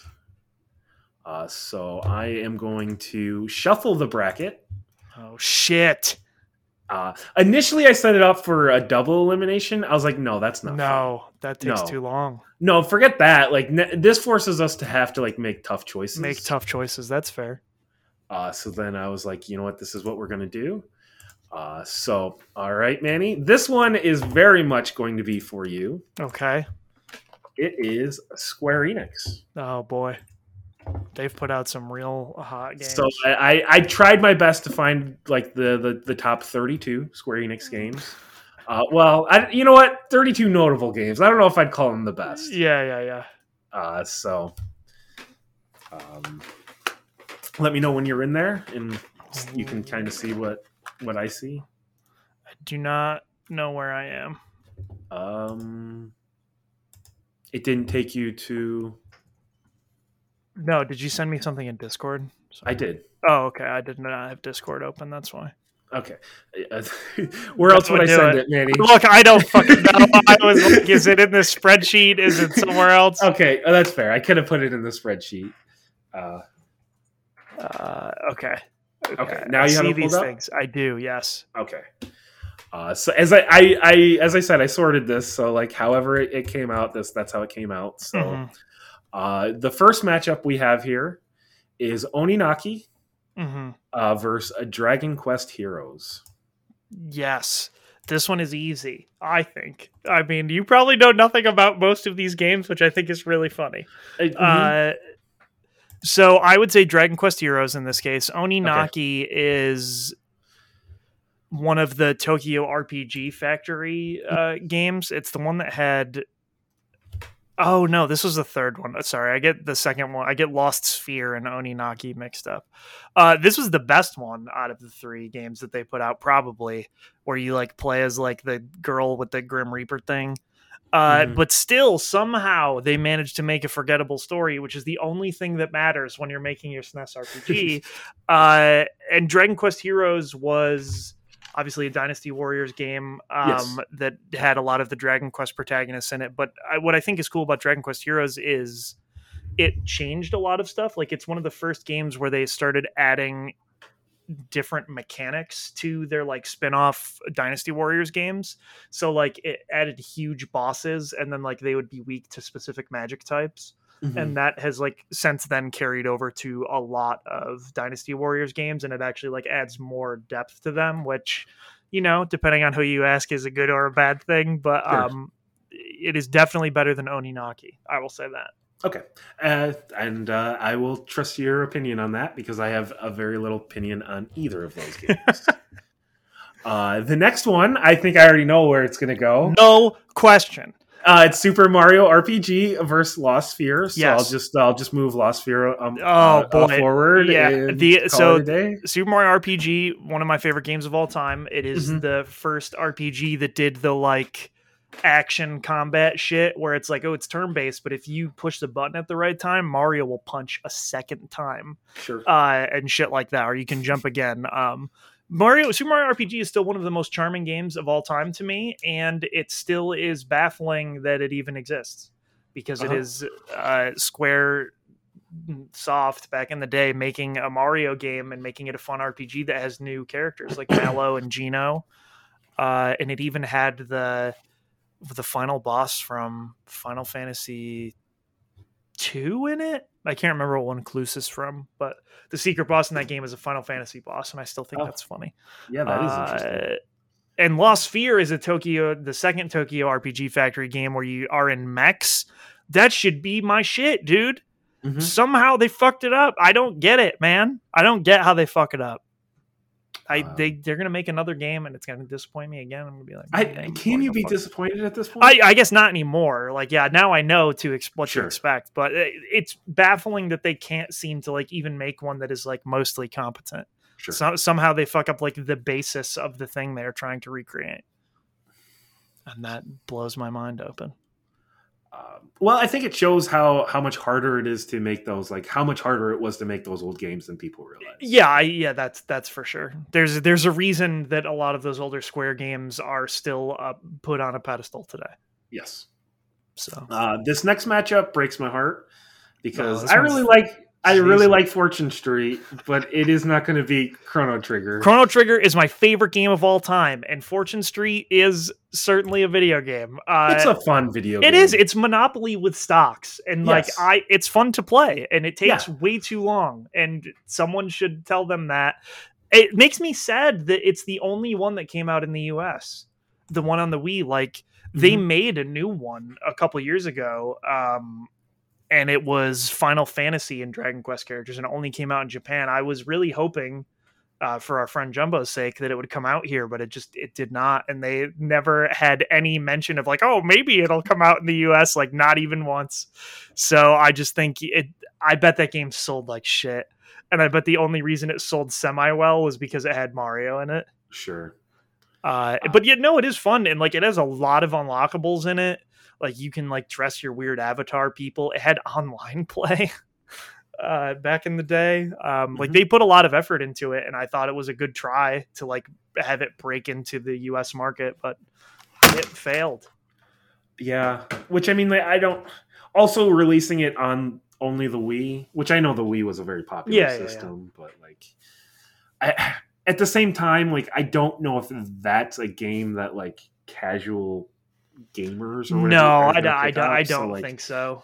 So like I kind of wonder if they did release like a PlayStation 4 version, how it would have been. Yeah, and like that's what the newest one was, and it was like, oh, that actually I think could do well, especially if you like release it digital only, make it like $20. Like I think people would have bought that. Yeah. And like it's not like it has like a heavy narrative, so there's a lot. No, there's literally no narrative. In fact, so I guess I don't know. It seems like it would be like low risk, probably low reward, but like if you could at least recoup some money, I mean, like why not? But whatever. But yeah, as we said, it's not beating Chrono Trigger. No, so it does not matter. No, it does not matter. This next one is an interesting one: Final Fantasy X versus Life is Strange. I did put in a lot of Final Fantasy, so Final Fantasy X is not the only Final Fantasy. No. And it makes sense. Yeah, I mean, like Final Fantasy is Square Enix. Oh, for sure. Yeah, it is. So this one is weird because I do like both of these games. I would lean Life is Strange, but I've also never played. Yeah, Final Fantasy X. In this case, I would lean Final Fantasy X, even though I don't like most of the characters in it. I think it is maybe the Final Fantasy with the best gameplay. Okay. Because it does a lot with the turn-based RPG stuff that makes the game better to play. Sure. Like the way the leveling up system, the sphere grid works is like you can heavily customize each character to be how you want them to be. It shows like the turn order. So like in which order they're going to attack and who you can interrupt and delay. Oh, I like when games do that. Yeah, I like that a lot, and that was one of the first games I remember. It was like a PS2 launch game, basically. It came out in the launch window very soon after, and like for that time it was wild. It was the first Final Fantasy game to have full voice acting, and that was a big deal. Like I do really hate a lot of the characters, and like Waka is a racist piece of shit in the story, and like no one tells him to fuck off enough ever, and that always upsets me. But yeah, it has a lot of content too. Like that game has so much extra content in it that it's insane. And it does a lot with what it's got. And I Square games, especially those early Square Soft games on the PS2, man, Final Fantasy X and Kingdom Hearts, like they were so well thought out and put together. Sure. Everything after that, man. Everything after those, they merged with Enix. Oh, I have thoughts about their merger with Enix. Which is weird, because like I highly doubt like that team changed much. No, it's just like they started doing weird stuff, I think, with a lot of... And what's strange is it did not affect Dragon Quest. Right. Dragon Quest still stayed solid throughout, where it was like the Square side of things that started to suck more for me. Well, the other weird thing about Dragon Quest is like they really haven't changed a lot. They really haven't changed a lot, but they've started making a lot of spin-offs and stuff, and like a lot of those are good. But like what's weird about Dragon Quest is like they just knew the formula. And like they were able to just like, hey, this thing you like in the way the new Ratchet and Clank is kind of is like, we made this thing that you like, but we made a lot of it. I hope you're hungry. Yeah, like the most recent Dragon Quest was just like, hey, here's just like a really old school JRPG. It's like and it's like big and beefy and like has a lot of content. Whereas like newer Final Fantasy games, like sometimes they're just like, oh, we got to do the most weird experimental bullshit. And it's like, can't we save this for a side game? Can we like focus on making this game not suck, please? And they just don't do that. Even the new Final 16 looks like experimental as fuck for what a Final Fantasy is, in a cool way, at least this time for me. But I'm always weary of their games now, because I'm just like, what are we doing here? But all right, since like I know you've definitely played Life is Strange and Final Fantasy X, I pushed Final Fantasy X ahead because I do really like Life is Strange though. Same. It is just a very well-made, point-and-click adventure game or graphic novel, whatever you want to call it. It really feels like they just kind of took that Telltale formula, but then just like did better with it. Yeah, and like that rewind mechanic does a lot for that game, I think. Like I think it adds a lot to the puzzles and like how you do things. And like the story itself has a lot of great twists and turns throughout. It definitely has one very shocking moment, I think in episode 4 with the teacher. Yes, I believe so. Where you're like, whoa, I didn't see this coming.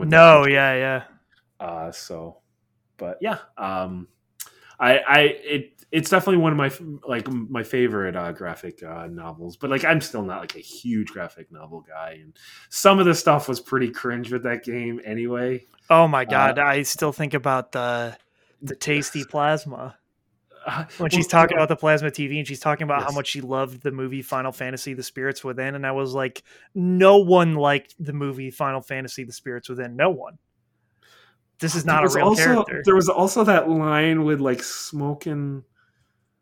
There's something about getting high, and it was just like no kid would ever say this. Oh, I'm sure. Like it, especially in the early parts of that game, it's like adults in their mid 40s who are trying to write what they think college kids are like without ever consulting someone that age or near that age ever.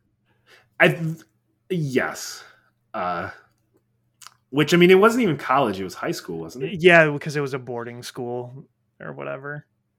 So. But yeah, it's just like we didn't consult any kids, and none of us have kids, apparently, so we don't know what they sound like. And like a lot of the kids were very pretentious, but then it was like an art school. It was an art school, but it was just like some of it was like, ooh, did we asked no one about this. We asked no one. And then like when they did get it more right, like kids were a little pretentious, and you're just like, I don't really think I would like anybody going to this. No. School. Yeah. No, I did like Life is Strange, but like you really liked Final Fantasy X, and I did pick that one because I knew it was one of the more popular ones that people generally liked. So it's been re-released on literally every console that exists. They keep putting out Final Fantasy X again. I don't know how they're at least they're out of platforms now. So. Sure. Well, for now, soon someday Square will sell it to you again for $40. The next matchup is Secret of Mana versus Valkyrie Profile 2.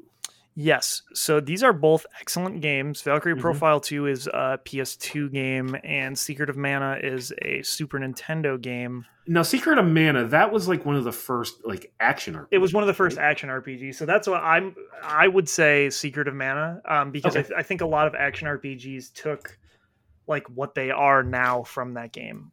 Sure. And it was just cool because at the time it was like, whoa, what is this? Yeah. Like an action RPG was just like not heard of. So. Yeah. And like that game recently got remade and that remake was not great. Sure. But Valkyrie Profile is still wild. Like the way your choices matter and they don't really tell you how they matter is still insane. I didn't play much of Valkyrie Profile 2, and also it costs a shitload now, and they do not re-release them for some reason. I played more of the first one and the remake of the first one on PSP, but it is interesting, like side-scrolling, like platforming sections, kind of. But Valkyrie Profile is one of the more unique battle systems in RPGs too, where it's like sort of like if you remember what Indivisible was like recently. I was just going to say there was a game that came out that was very similar. Yeah, so it's like each character is mapped to a face button, and like you push them in certain times with certain directions to do specific skills and like keep combos going.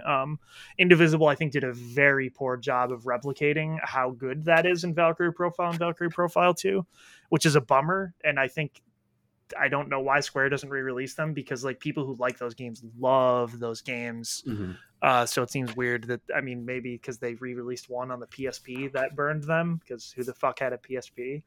Sure. And now they're just salty about it. I have no idea. But yeah, I still would say Secret of Mana, just in terms of like, you know, that's a classic, you know? Sure. This next matchup, I didn't know which Star Ocean to pick, because like I don't know anything about Star Ocean. I mean, so. We could say the first one. Okay. Just be happy that Nukio doesn't listen to this podcast, I suppose, because he would probably be like, what? But we have Star Ocean going up against Bushido Blade, which Bushido Blade is a game that I know we both really like.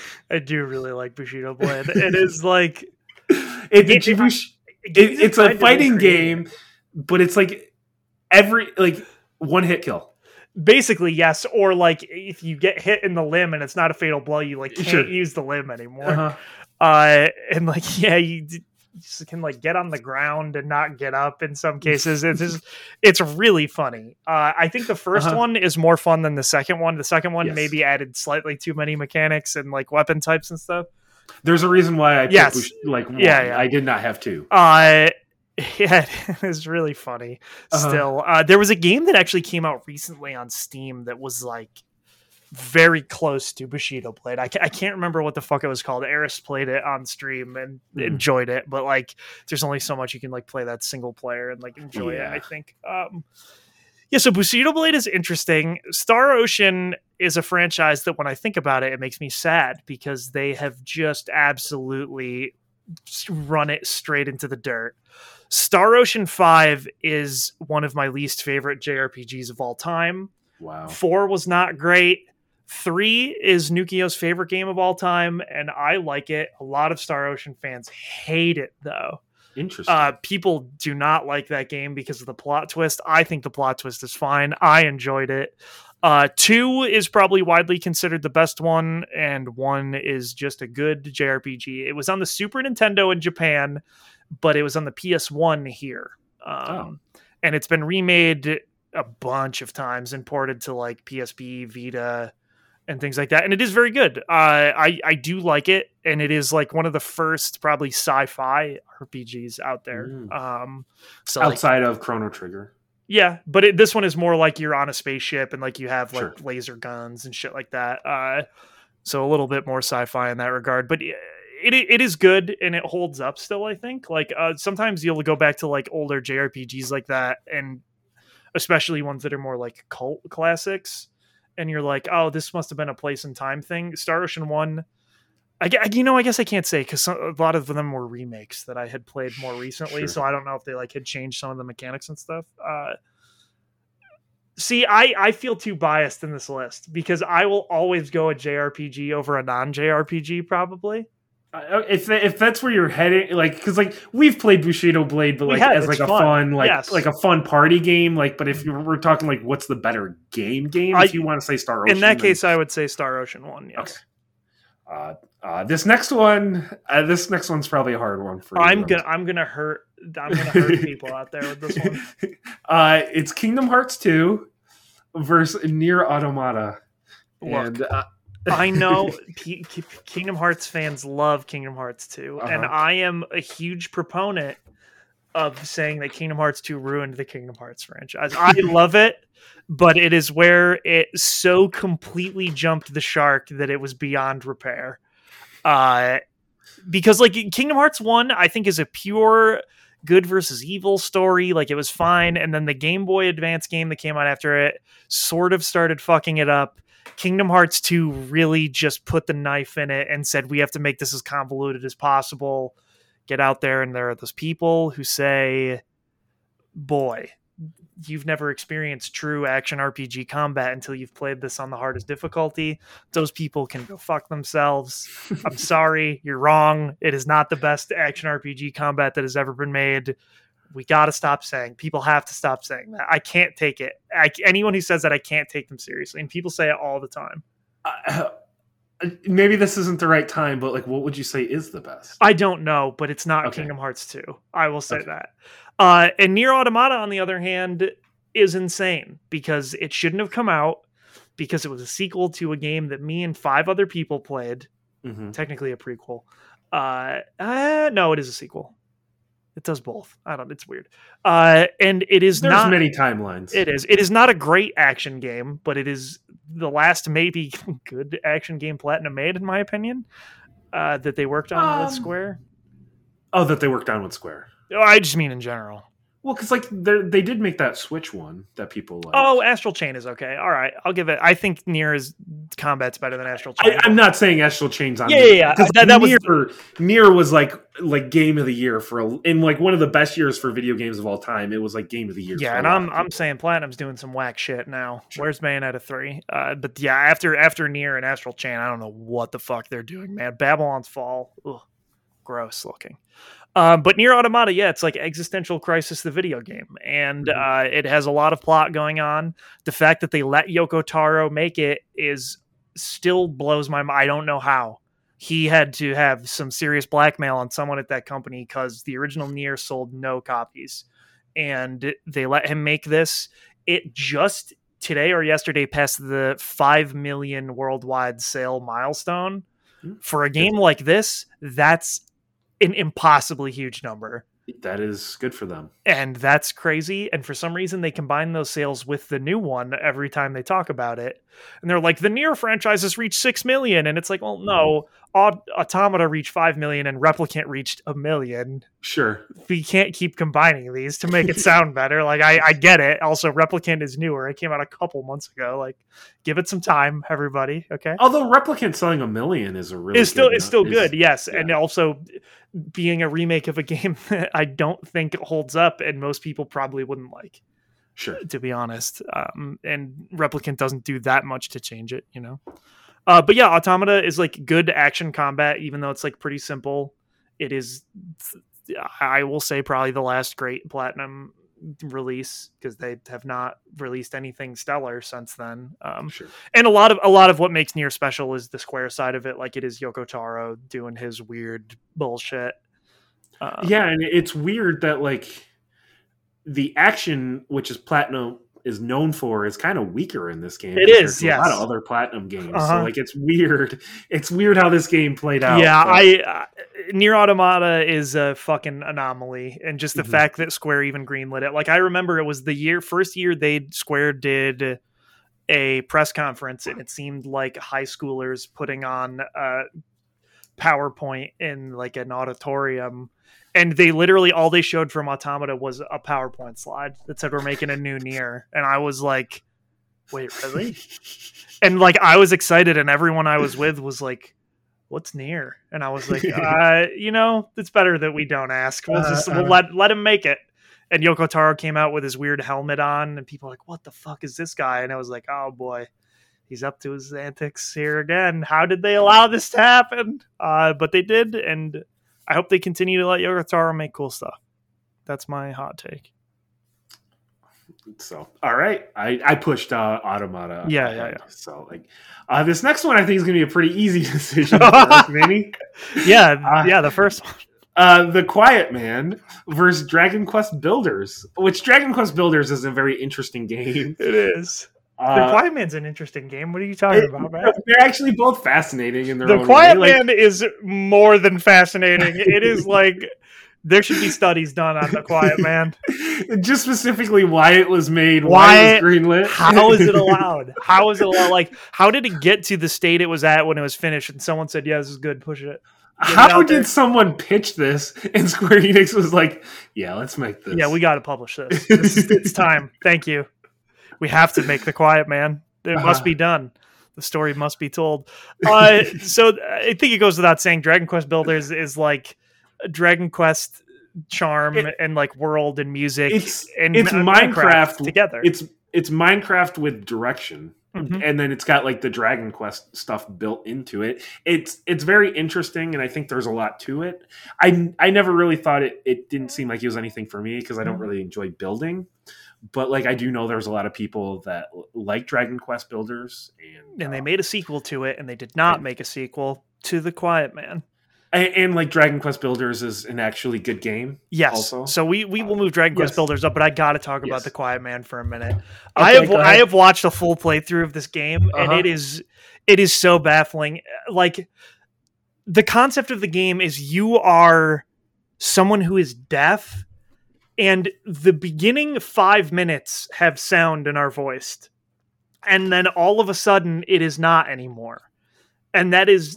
The purpose of the game is for it to be no sound because you're deaf, like you're experiencing it from him, but it seems like the game is broken because you're like, it had sound and now it doesn't. Did something fuck up? But no, it just doesn't have sound design, which like, okay, sure. But then there's the settings menu, which doesn't have words and is just symbols. And you have to like intuit which one is like to turn down the brightness and like all this other stuff, like just fucking write the words out. It's like you're trying to just decipher hieroglyphics that a caveman left in a cave. Like it's fucking insane. And then like it is the main crux of the game between these FMV sequences is the worst beat 'em up combat you've fucking ever seen. And it's like the same three models over and over and over again.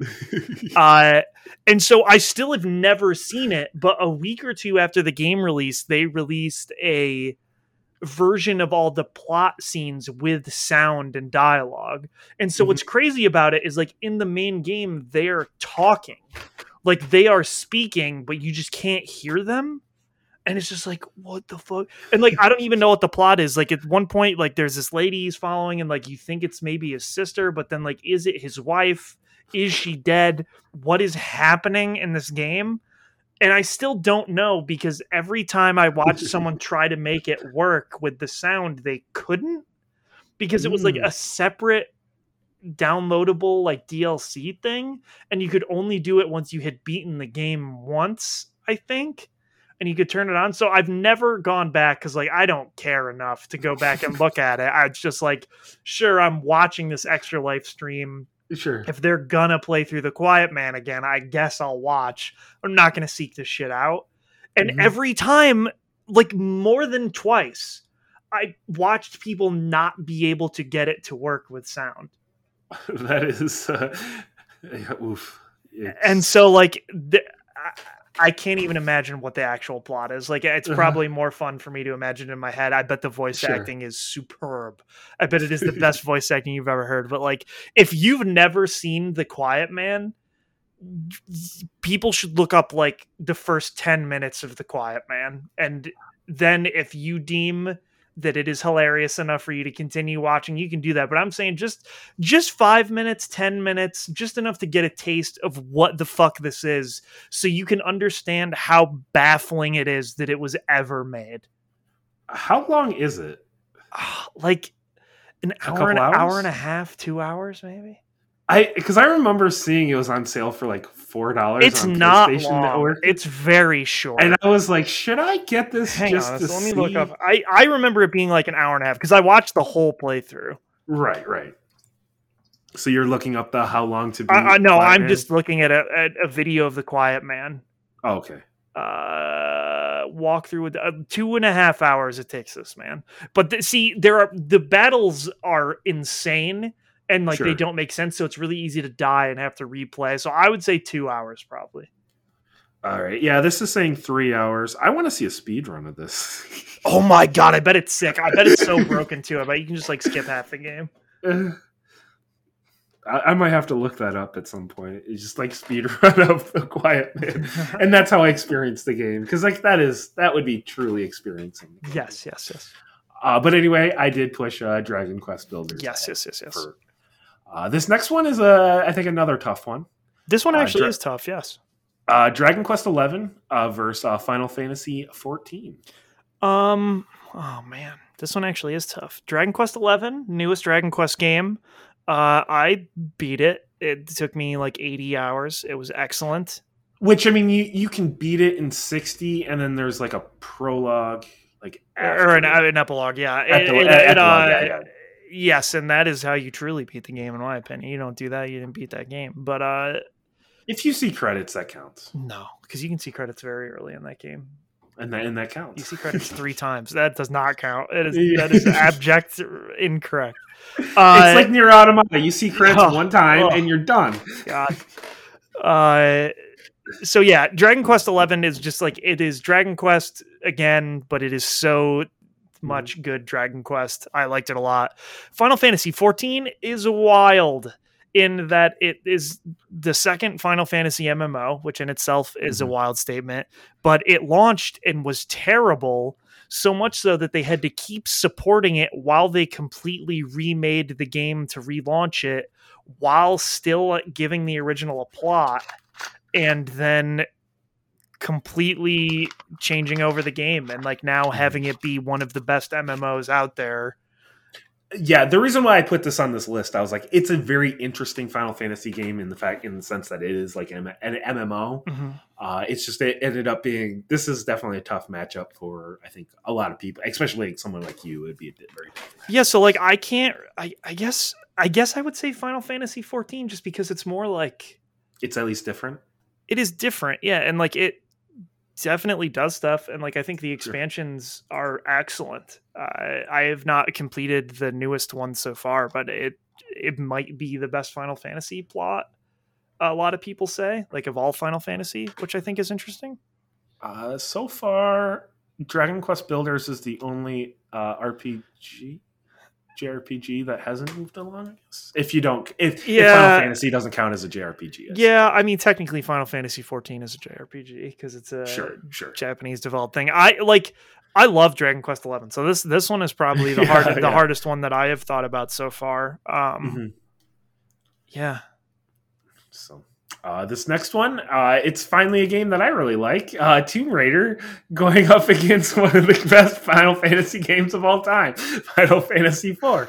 Dude, so, Final Fantasy IV is so good. I love Cecil and I love Kane. I mean, if you want to move up Tomb Raider, I can't. Like I mean, like Crystal Dynamics did a great job rebooting Tomb Raider. It does feel like they looked at like Uncharted and were like, what can we crib from this and really pull from this, and then kind of make it our own. And that's what they did, and they did a great job with it. And I love they did bring in like, you know, RPG elements, and like there's experience, and you're leveling up and you're exploring the world. And it does have a bit of a Metroidvania feel where you're getting new items and then you can explore the world more. I have nothing but positive things to say about it. And if you remember, I did replay this game earlier this year, and I liked it again. But I can't argue against like people say like Final Fantasy IV versus like Chrono Trigger is like the best Super Nintendo like JRPG of all time. Like that is like either Final Fantasy IV or VI, because V didn't really get released here then.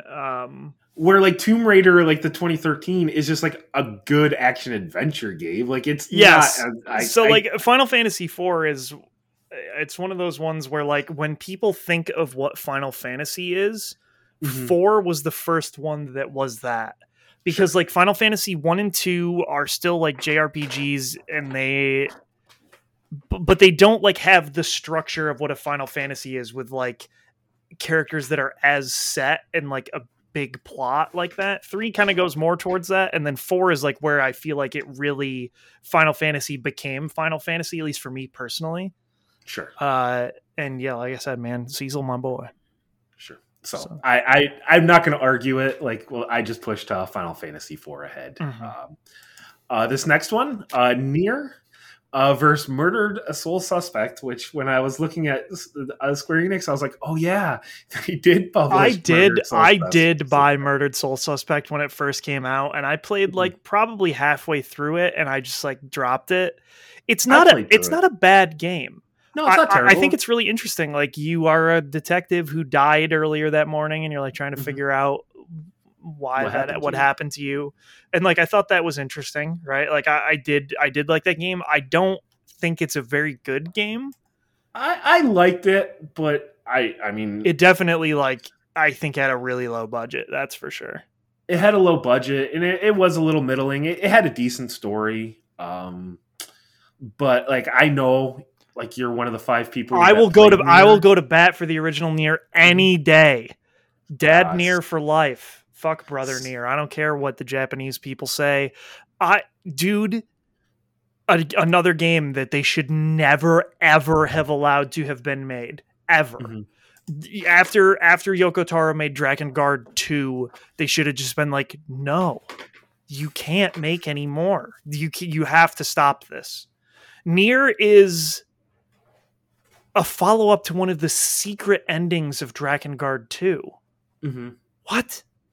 And it wasn't even one of the serious endings. Like, it blows my mind. And like, it's not great. The first one was not great. Like, the action did not feel very good because the game is structured in the way it is with all the endings because of the budgetary constraints that they had. And they still even had to cut one that they added back in the new remake. But like, to me, that game had a lot of charm, and I still love going back to read old Nier reviews where they said, we couldn't score this. I gave up in the first 5 hours because I didn't understand the fishing minigame.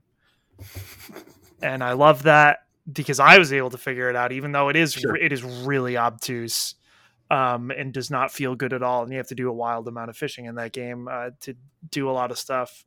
Did they fix that, or do you still have to do a lot of fishing? You still have to do a lot of fishing if you want to do a lot of the side quests. It's still the same amount, but it is easier to fish in Replicant for sure. Because they like tell you how. It's the main thing. Like, so many of the things back then on the GameFAQs boards were like, how do I fish? Sure. And it was just like, this is crazy. How did this get past QA? This is insane. So yeah, I will go to bat for the original Nier any day. Usually. All right. I like it a lot. Nier is getting pushed through. Mm-hmm. This next one is Bravely Second, which is the first sequel to Bravely Default. I stood there out of their minds. I don't understand. Versus a Chrono Cross. Chrono Cross. No question on this. Bravely Default and Bravely Second, I think, are JRPGs for people who don't like JRPGs. And what I mean by that is, like, they have a lot of... So maybe someone like me, perhaps, like, they had a lot of convenience things that I think are what bother a lot of people about JRPGs is, like, you can speed up time in the battles so that they go at like 4 times speed. You can choose how much experience you're getting from battles. So like, yeah, you can like crank up the experience gain to like change the flow of the game. You can make the combat harder. It's wild how much you can do. The Bravely Default 2 doesn't do the experience thing differently, sure. Whereas the first two did. But yeah, it has like a lot of customizable stuff that just like makes it more palatable to play. So like, it doesn't take quite as long. I think that the plots are okay. Like, one is like a weird meta commentary on JRPGs, whereas 2 is a little bit more fun and goofy. Sorry, Bravely Second, not Bravely Default 2. Not to be confused. It's still so weird to me. So yeah, I think it was very interesting. Whereas Chrono Cross, still people get upset about this, is one of the few games that GameSpot gave a perfect 10 back in the day, and people get so mad that he gave it a perfect 10. I think it's so. Which it was a contractor, wasn't it? It wasn't even like a. Uh-huh. It wasn't like a person like working. Yeah, and he wasn't wrong, in my opinion, because it is still one of the most unique JRPG battle systems ever. The way it works is you like equip the characters with these magic skills, and you have to like try to balance how much of that magic type you were using on the field. It is wild. Mm-hmm. And it still works, I think. Chrono Cross has one of the best video game soundtracks ever made, outside of Chrono Trigger, that is. Yasunori Mitsuda is an absolute god, and he should do more video game soundtracks. He still does, but not on the level he used to. Sure. So, yeah, Chrono Cross is excellent. People get mad that it doesn't work well as a sequel to Chrono Trigger. I disagree. I think it is a fine sequel. I don't care that the original characters are in it. The original is Chrono Trigger is my favorite game of all time, and I am still okay with Chrono Cross. I think that Chrono Cross gets a lot of shit, and I think it's funny because now, like right now, like people who have never played either one will like go back and be like, "Oh, people say Chrono Trigger is like one of the best games of all time. I should go back and play it." And they're like, "Oh, I think this is okay. Let me check out the sequel." And I think people going back and doing that now like Chrono Cross more than Chrono Trigger. Do you think if this was called Cross something else? Yes, if it was called something else, people wouldn't give it as much shit for sure. That's what I was like. Yeah. If it was just like Cross Trigger or something like where it wasn't like a direct sequel mm-hmm. in people's minds, and if it was just like more of like a weird like one-off thing. Mm-hmm. Yeah, I think it would have been much more well received by people, and people give it less shit. I still think those people are wrong, and I think it works great as a sequel. The fact that they fucked up the world is excellent. Mm-hmm. I think that's a great sequel point. Yeah, I really like Chrono Cross, and like even when I played through both of them with Nukio, I think Nukio really liked Chrono Cross a lot. And there's a lot of characters, like 30, 40, and I think that dilutes them in terms of like how strong they are as a cast. But I think some of them work very well, and they're still given their own personality, even if they're not in the story much. Chrono Cross I like very much. Okay, so Chrono Cross moves along. This next one, Kingdom Hearts 1 versus I Am Setsuna, which is the first Tokyo RPG, like factory RPG, which this one is like all winter, right? Yes, it's all winter, and the music is only piano. And so like, this is the one that I like played through, and I did like it because it literally just has Chrono Trigger's battle system, basically. Sure. And I like that part of it. And they try so hard to like capture Chrono Trigger. Like you get a character that's just like Magus, and like they want you to like have that nostalgia, and it just doesn't work with the plot. And I still think about this all the time. My friend Calvin played through this, and he couldn't stand that the music was only piano. He was like gonna go insane. He hated it so much, and I think that's so funny. Kingdom Hearts 1 is, as I said, it is the best Kingdom Hearts game. It is the most pure game. The fact that it came about because Disney and Square existed in the same office building in Japan, and two people met in an elevator and said, "What if we collabed on this? That'd be cool, right?" And they did, and it was cool. I agree.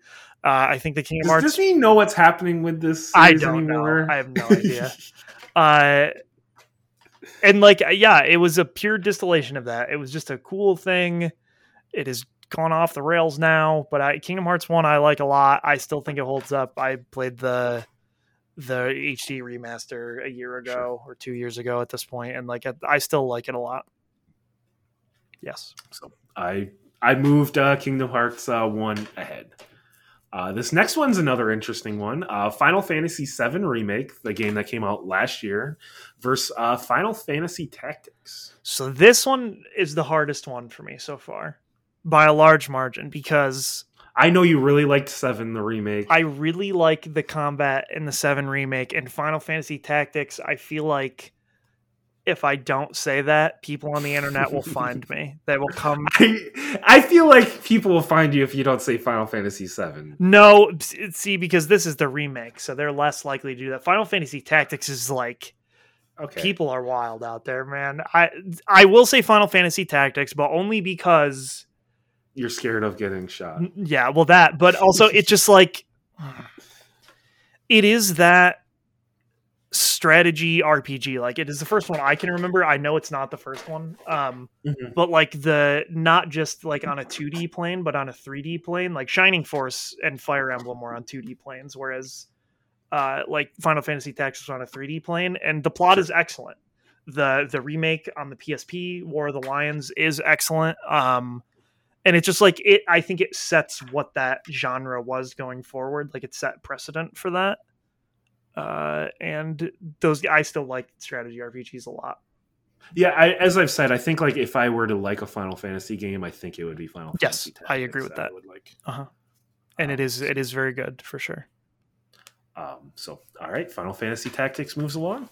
And, the next one is Bravely Default, the first one, versus Final Fantasy VII, the original. I am a well-known Final Fantasy VII hater. I will say this. I am a well-known person who thinks the original Final Fantasy VII does not deserve the praise it gets. I think it's a fine game. I think people give it way too much credit. And that's fine. It's still it's still one of the best JRPGs of all time. I accept this. I am not crazy. I understand. It was the first fully 3D JRPG. I will say a Final Fantasy VII in this case, because Bravely Default would not exist without Final Fantasy VII. If it had not done well, it would not be there. But also, which one do you like better? I like Final Fantasy VII better in the end. Like, I literally couldn't finish Bravely Default because it got to the point where it was doing the meta narrative on JRPG stuff where you have to repeat the same dungeons like 5 times. And I was like, all right, look. You didn't have to do this. I can't anymore. Whereas Final Fantasy VII is one of the only Final Fantasy games I've completed, and people get mad about that. I basically only complete the Final Fantasy games I don't like as much, is the moral of the story. Well, in fairness, like 14 is never ending. 14's never ending, right? But like, I have never finished 9. I have never finished 10. I've gotten to the final boss in both of these things and then replayed the entire game up to the final boss like 1,200 times. Same thing with Final Fantasy IV and VI. Like, I have played all these games to completion right up until the final boss. And like, I have a problem is what it comes down to. I have a mental problem and I can't solve it. But Final Fantasy VII, I have beaten multiple times, and the remake. It is a good JRPG, and like, those characters... however you feel about them, are well designed. It does a lot, and like, people who don't normally like video games still feel nostalgic about Final Fantasy VII, right? So you know, yeah. Okay. And our very last matchup is Kingdom Hearts 3, which Manny, just hearing Kingdom Hearts 3 just makes Manny feel bad, versus a Rise of the Tomb Raider. A game that I like. This is my favorite game on this list. Okay, right. You know what, Matt? This is the time. This is Rise of the Tomb Raider's time, because I am like the only person. I am a Kingdom Hearts 3 apologist, where I think it was fine. I think it was exactly what Kingdom Hearts fans deserved. I think it was exactly what we were going to get, and people hate it. People are so mad about it, and I just, every time I say like, "What did you expect it to be? What could it have been?" Nothing could have lived up to the time gap hype that this created. Also, let's not pretend like the Kingdom Hearts 2 was some fucking magical shit either. I just like it. It's not that great. I liked it enough. I think it it concluded that story for people who wanted to jump ship before it gets buck wild and whatever new bullshit they make. Rise of the Tomb Raider is almost certainly a better game than Kingdom Hearts 3. Rise of the Tomb Raider, they took everything from the 2013 and just kind of made it better. Yes. It's just it just in every way they pretty much just made it a better game. The one thing that like comparing, like, I can't not compare this to Uncharted, especially because like this came out on PS4 the same year that Uncharted 4 came out. So I played these like within a couple months of each other. Uncharted does a better job of it being more globetrotting, where this was basically just one location for probably 90% of the game, which it was like a Siberia, I think. It was like somewhere in like Russia. Siberia, I believe. So it was very mountainous and very and the story goes to like buck ass wild places. Oh yeah, I have heard about the ending of that game. Yeah, it sounds ridiculous. But like even outside of that, it's just a really well playing like third person shooter where you're just using a bow and arrow. And I love using bow and arrows in games. So like it's just a lot of fun to use that bow and arrow and go for headshots and just kind of level up and get experience and just kind of, once again, it's a Metroidvania where you're exploring the world. It just plays a little bit better. The story's a little bit better. Lara's a little bit better. It's just a little bit better than the 2013. And I know like at it, like you are a Kingdom Hearts 3 apologist, but even you are not hot on this. No, game, I so. Can't like, so I do feel the need to defend it sometimes, but like, that's just because like Kingdom Hearts fans are fucking crazy. Yes. Like they are so hyperbolic where they're like, it's the worst thing that's ever happened. And it's just like well, it's no, fine. It's fine. And right. People get mad when I say that. And I'm like, look, I thought the DLC was okay, and people are like, well, I didn't even play the DLC, and it's like, well, then fuck off. Like, I don't know what you want from me. They made the combat better in the DLC. Like, they added all the secret boss fights you wanted. You just won't. You refuse to do it now. It's not my fault. So, all right. So that is the first. That is the end of the first round. I got one game, but like I didn't. This the Square Enix one, and as I've said, like the Ubisoft and Xbox were more me. This Square Enix one is like the Manny. Well, so this is weird. I feel I'm trying to think of like what. So literally every single one of these, except for Rise of the Tomb Raider, is from a Japanese studio. Well, not Tomb Raider as well. No, I mean just Tomb Raider is from a Western studio. That's the only one. Yeah, the Tomb Raider and Rise of the Tomb Raider. Yes, I'm talking. And the Quiet Man. I was going to say it's the Quiet Man. So I'm talking about the ones that made it to the second round here. I'm trying to think of like the only other game I can think of that I would have like. Hitman felt. I was going to say yeah, and that's the one I would have at Hitman 1, but then like.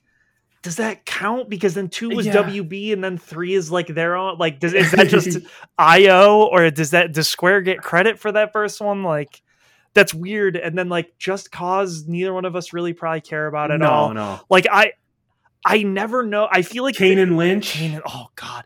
I feel like they're never really utilizing their Western studios ever for anything. Well, we could have had the Avengers, you know. I Avengers. I hated Shadow of the Tomb Raider. Well, I didn't hate it. Yeah, but it was disappointing. It was disappointing, especially after you liked Rise of the Tomb Raider so much. It's just one of those things where like, and then what is it? Oh, Deus Ex. I was gonna, but like, do either of us really like Deus Ex? And so it's weird because they have these Western studios, and then they just like don't do anything with them, or if they do, they're not that great. Like Crystal Dynamics is the exception, I think. Like, well, they've had like two good games though. That is true, but like Tomb Raider and Rise of the Tomb Raider were very good, right? And like they did, but they're like 5 years ago. I know. Like, look, I know. What have you done for me recently? And at a certain point, like that does become a thing. It does become a thing, and like obviously, like People Can Fly fucking made the Quiet Man, so they're out. Sure. I don't care what they do from now on; they're fired. And like I do know they have that game coming out later this year, Guardians of the Galaxy, and we'll see and that's a weird one. We'll see how that goes, but just their Western studios. I don't know, man. Like I feel like Square. Is missing. Well, the other thing, they're missing a lot of potential there, though. They're missing potential, but the other big thing is they didn't have it for the PS1 era, the PS2 era, even the Super Nintendo era. Like these eras, and that's really where Square Enix. Like a lot of these games they're not the newer stuff. No. For you. It's their older stuff, and that's all just like that was all just Japanese. Well, and they didn't have any Eastern. That's what I feel Western. Like is weird too. Is like when SquareSoft merged with Enix, I feel like it was done on the Japanese end because they were like, "Oh, we can have Final Fantasy and Dragon Quest under the same umbrella." Like them acquiring Eidos through Enix, I feel like was just like the most afterthought thing ever. Mm-hmm. And then they were like, "Oh, well." I guess we could like make a new Deus Ex or like we could make a new Tomb Raider, but it took them forever. Mm-hmm. Same thing with Hitman. Like it took them forever to get around to that. And those early Hitmans in that era suck shit. Hitman Absolution is god awful. And it's just like, it seems like one of those things where like their Western studios were always an afterthought. And even now that they're trying to make them more than of a pillar, they're still somehow failing that spectacularly. Well, like, But like at the same time, their Western was kind of saving them at like the PS like 4 exactly like early launch, and like that's like what it's crazy. But then you still like look back and they said wild bullshit things about how Tomb Raider underperformed in sales. Mm-hmm. Like on what fucking planet? Like I get the way their sales numbers work, where they have to make up for the sales that bombed. But like just because Final Fantasy 13 did super poorly over the course of its three games does not mean that Tomb Raider was not good. Just because your other whatever JRPG came out at the time bombed does not mean that the original Hitman underperformed. Like they were living in a magical fantasy land then. Oh, there is one more Western, and that's Life is Strange. Oh, true. But they don't own Don't Nod. No, they don't. So like that's another weird one.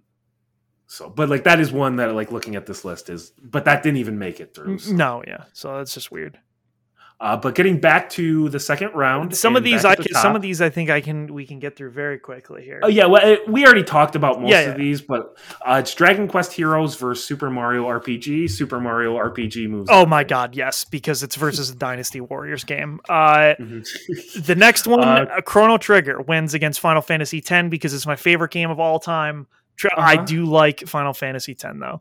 Secret of Mana and Star Ocean. I think Secret of Mana is a better game. They're both like in a similar space, whereas Secret of Mana is full action RPG, whereas Star Ocean is kind of action, kind of turn-based. Mm-hmm. Some people would probably get mad at me for saying that.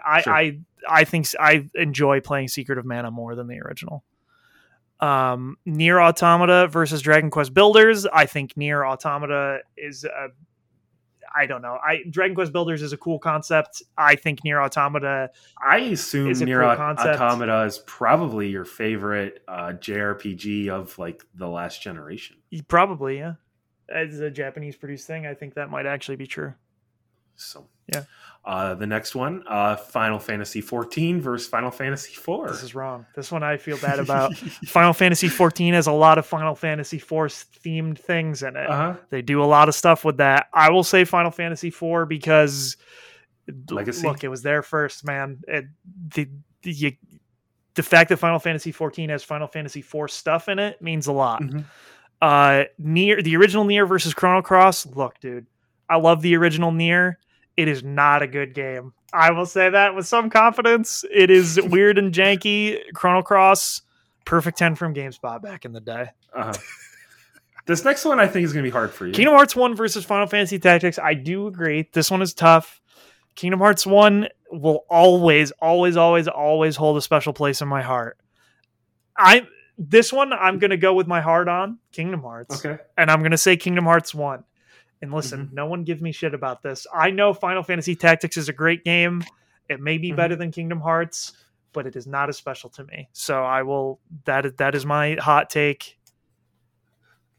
Here, I don't care. I like Final Fantasy VII is fine. It is one of my least passionate Final Fantasy games.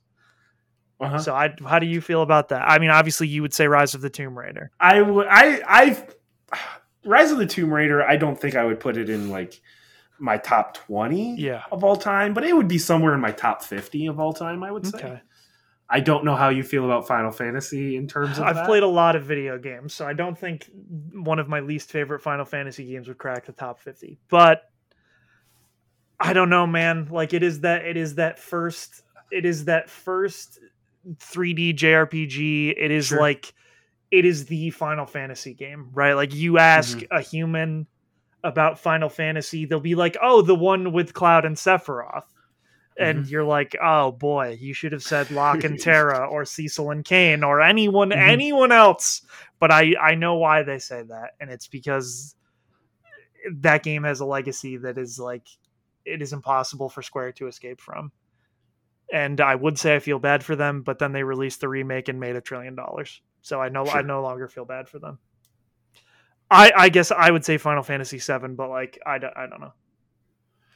Oof. I mean, I really do like Rise of the Tomb Raider, but like I do know Final Fantasy VII is like if we're talking the world, yeah, Final Fantasy VII wins. I think I have more passion for Tomb Raider than you do. Oh, that's true. So that's why, like, I think it's fine if Rise of the Tomb Raider would be I want to push Rise of the Tomb Raider here. That's good. People are like, upset, but it's fine. Yes. I get it. It's one of my least favorite. Who cares about our audience? We have like three people listening. This is so sad. Super Mario RPG versus Chrono Trigger. I have to say Chrono Trigger because it's my favorite game of all time. But boy, Super Mario RPG rules. If we had double elimination, you could feel less bad about this. I could, because Super Mario RPG can just keep coming. It's so good though, but, and you gotta make tough choices. That's what life's all about. And making this list, I was like, I already know what's gonna win. I already know what's gonna win. That's fair. It's about the other, like Secret of Mana versus Nier Automata. That's an interesting. It is. One. I will say Nier in this case. I think that Secret of Mana holds up and is like one of the first action RPGs. Nier makes it into does a wild thing, you know, and it makes it into the final four and no further. Mm-hmm. So good for Nier. Yes. Final Fantasy IV versus Chrono Cross. This is tough, and people will say I'm wrong for this, but I think it's Chrono Cross in this situation. I'll keep saying it perfect 10 on GameSpot.com. Sometimes I go back and read that review and just get happy because I know the comments were just how could you say this? How could you do even Jeff Gerstmann still gets pissed off about it, and I think that's so fucking awesome. Well, it's one of those things where they know it's going to create issues, but they don't want to go up against the reviewers. Well, what I love about it is listening to Jeff talk about it. You're you get that review, a perfect 10, and you're like, really? I doubt it. And then you read his text and you're like, it does really seem like you mean this. Mm-hmm. And you just at a certain point, you just got to let him say it. And I was just good for you, dude. Fucking get it. Get it. And then Kingdom Hearts 1 versus Rise of the Tomb Raider. I'm going to guess you feel more passionate about God. I love Kingdom Hearts 1. And I don't know, man. I know you like Rise of the Tomb Raider. I do, but it's not on the level of a Kingdom Hearts fan. I think you're just disappointed in every Kingdom Hearts ever since 1. It's true. So, every single one is just slightly more disappointing. People really want to hear my thoughts on the original Kingdom Hearts 1. It is one of the podcasts I did when it was just me that I think I am the most proud of in me talking about it, and that it's just I love that game. By listening to that, and I feel like I explain pretty well why I think every game after that is not as good. And yeah, Alexa Ray Correa wrote a boss fight book about Kingdom Hearts 2, and I still am no, man, you are wrong. Kingdom Hearts 1 is the one, and it is because I think back then it still had that Disney charm, you know. Where it's close enough to just a fun Disney movie that added weird Final Fantasy bullshit. Which you're also a big Disney guy. Yeah, I like Disney movies a lot, especially those ones that it's focusing on. That game has A Nightmare Before Christmas in it. That is my favorite movie of all time. I love the way they did that. 3 added Toy Story. See, this is why I can't be mad at 3, is because it added Toy Story and it added Pirates of the Caribbean. I know, and that is actually is one of the best worlds. And people were like, I can't believe they would add this. And it's okay, well, it's one of the best ones. Fuck you. The Monsters Inc. world was such a bummer. Whatever. But Kingdom Hearts 1 holds a special place in my heart for sure. And then. I feel bad. And if anyone was to look at this list, they will know that I was the one who made a lot of good decisions because Chrono Trigger versus Nier Automata. I feel what this is going to end up being is cheating. I feel I have cheated this list, but how did you cheat? We knew going in, but the only chance that Chrono Trigger wasn't going to win is if I didn't put it in the list. I know, but it will be funny because of what's going to happen. So Chrono Trigger versus Nier Automata. Chrono Trigger obviously wins, my favorite game of all time. I went to Japan to see a concert about it. Okay. Oh, I know what's happening. See, this is what I'm saying. This is why. Then the other one is Chrono Cross versus Kingdom Hearts 1. Again, I went to Japan to see a Chrono Cross and Chrono Trigger concert. by Yasunori Mitsuda. I will say King of Chrono Cross there. And the final two, see, this is why it feels wrong, is Chrono Trigger versus Chrono Cross. And I will say Chrono Trigger because it's my favorite game of all time. Yeah. I do think, though, someday I might flip. I still feel this way. No. I think that someday I will feel like Chrono Cross is the true master. And I think the older I get, the closer I get to saying that I like Chrono Cross more than Chrono Trigger. And I don't know that that day will ever come, but someday I think I could get there. Do you think... Because, like, making top 10 of all time is weird, where you don't really want to put, like, multiple of the same franchise in there. But do you think you would put Chrono Cross and Chrono Trigger in your top 10? Like, if you actually really thought about it? So, like, obviously I've made my top 10 of all time, and Chrono Cross is not in there.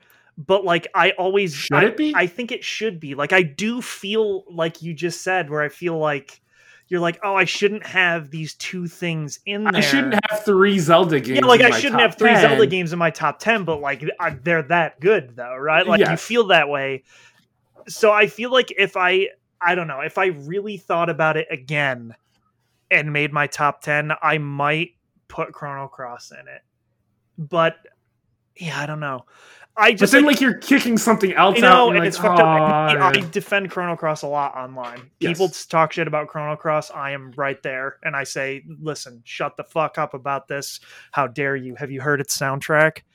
And, like, it is still a unique game. Like, no other JRPG has really had that battle system. But Chrono Trigger is for me, it is the one. And I still think about it. I cried at that concert.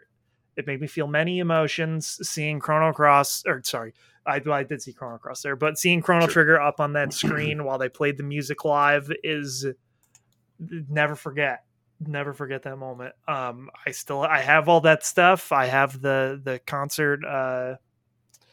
concert book there. It's fucking crazy. But Chrono Trigger, man, it made me believe in time travel stories. People say time travel stories don't work. Disagree. Because Chrono Trigger is dope. It can never be replicated. The group of people that worked on that game no longer work at the same companies. It's crazy that they were even able to all work on that at the same. The artist of Dragon Ball Z made Chrono Trigger. Like he made all the art. Toriyama. The fact that Nobuo Uematsu and Yasunori Mitsuda made the music for Chrono Trigger is fucking nuts. Tetsuya Nomura, before he was a crazy person, worked on Chrono Trigger. Sakaguchi, Yuji Horii, like the person that made Dragon Quest, the person that made Final Fantasy, like they worked on that game. It's crazy. Never again. Yeah, never again. Yeah, I mean, it is known as like a...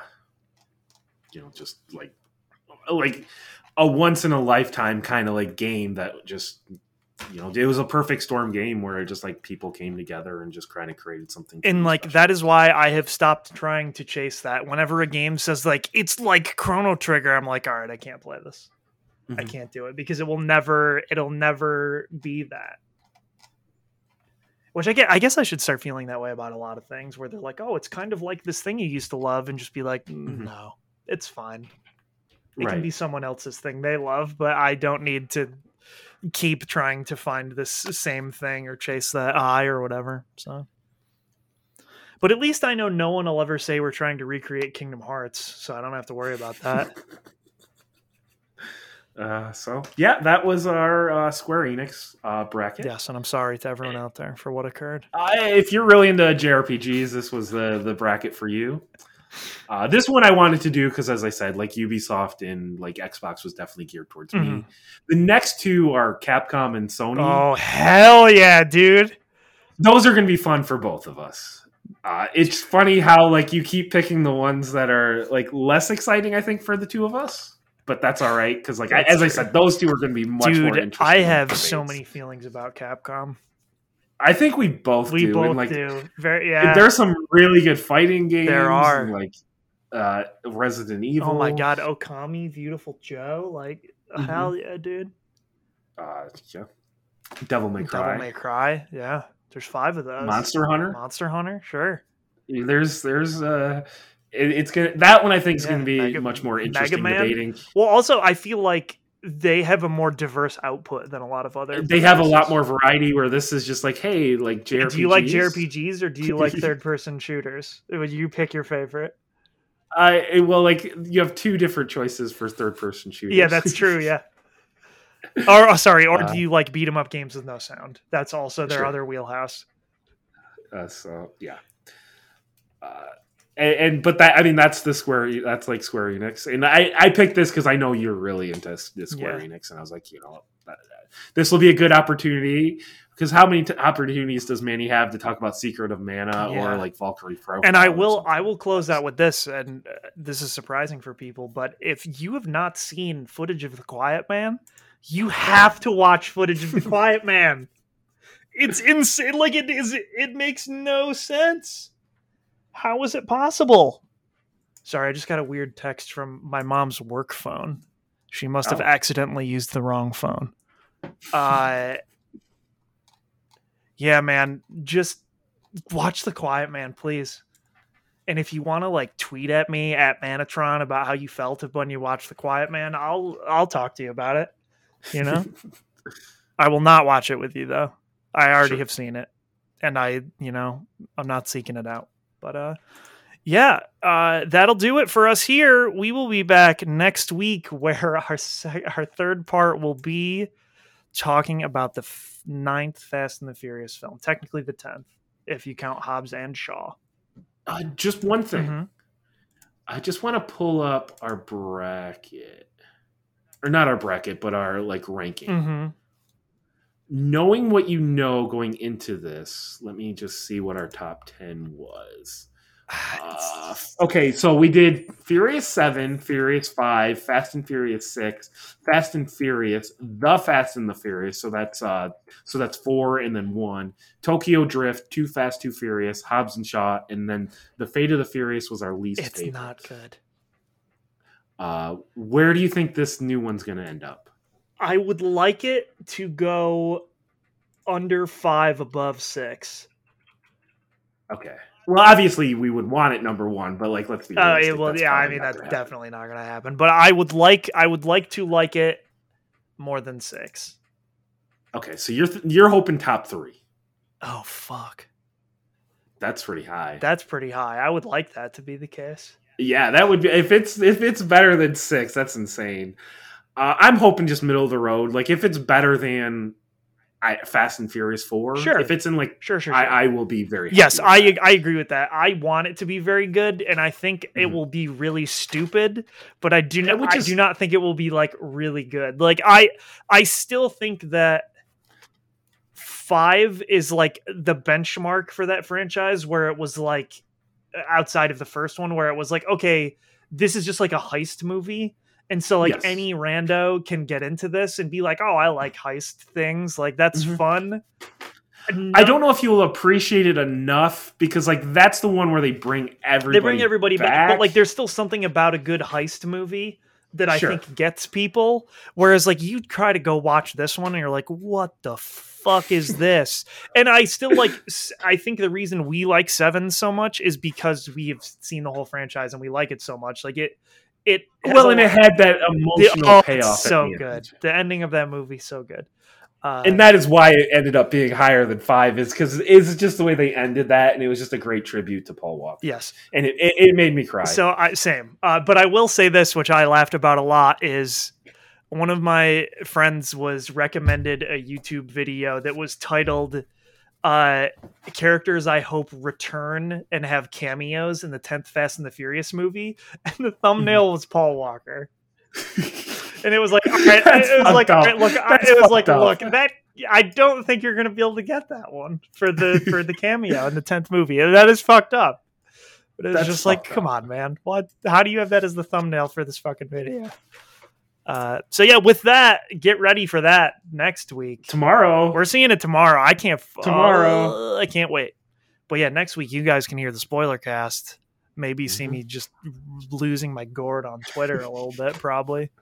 But with that, that'll do it for us this week. As always, the theme song is Sting Operation by the man Anamanaguchi. Excellent chiptune band. You should check them out. And we will be back to be checked out next week. Peace.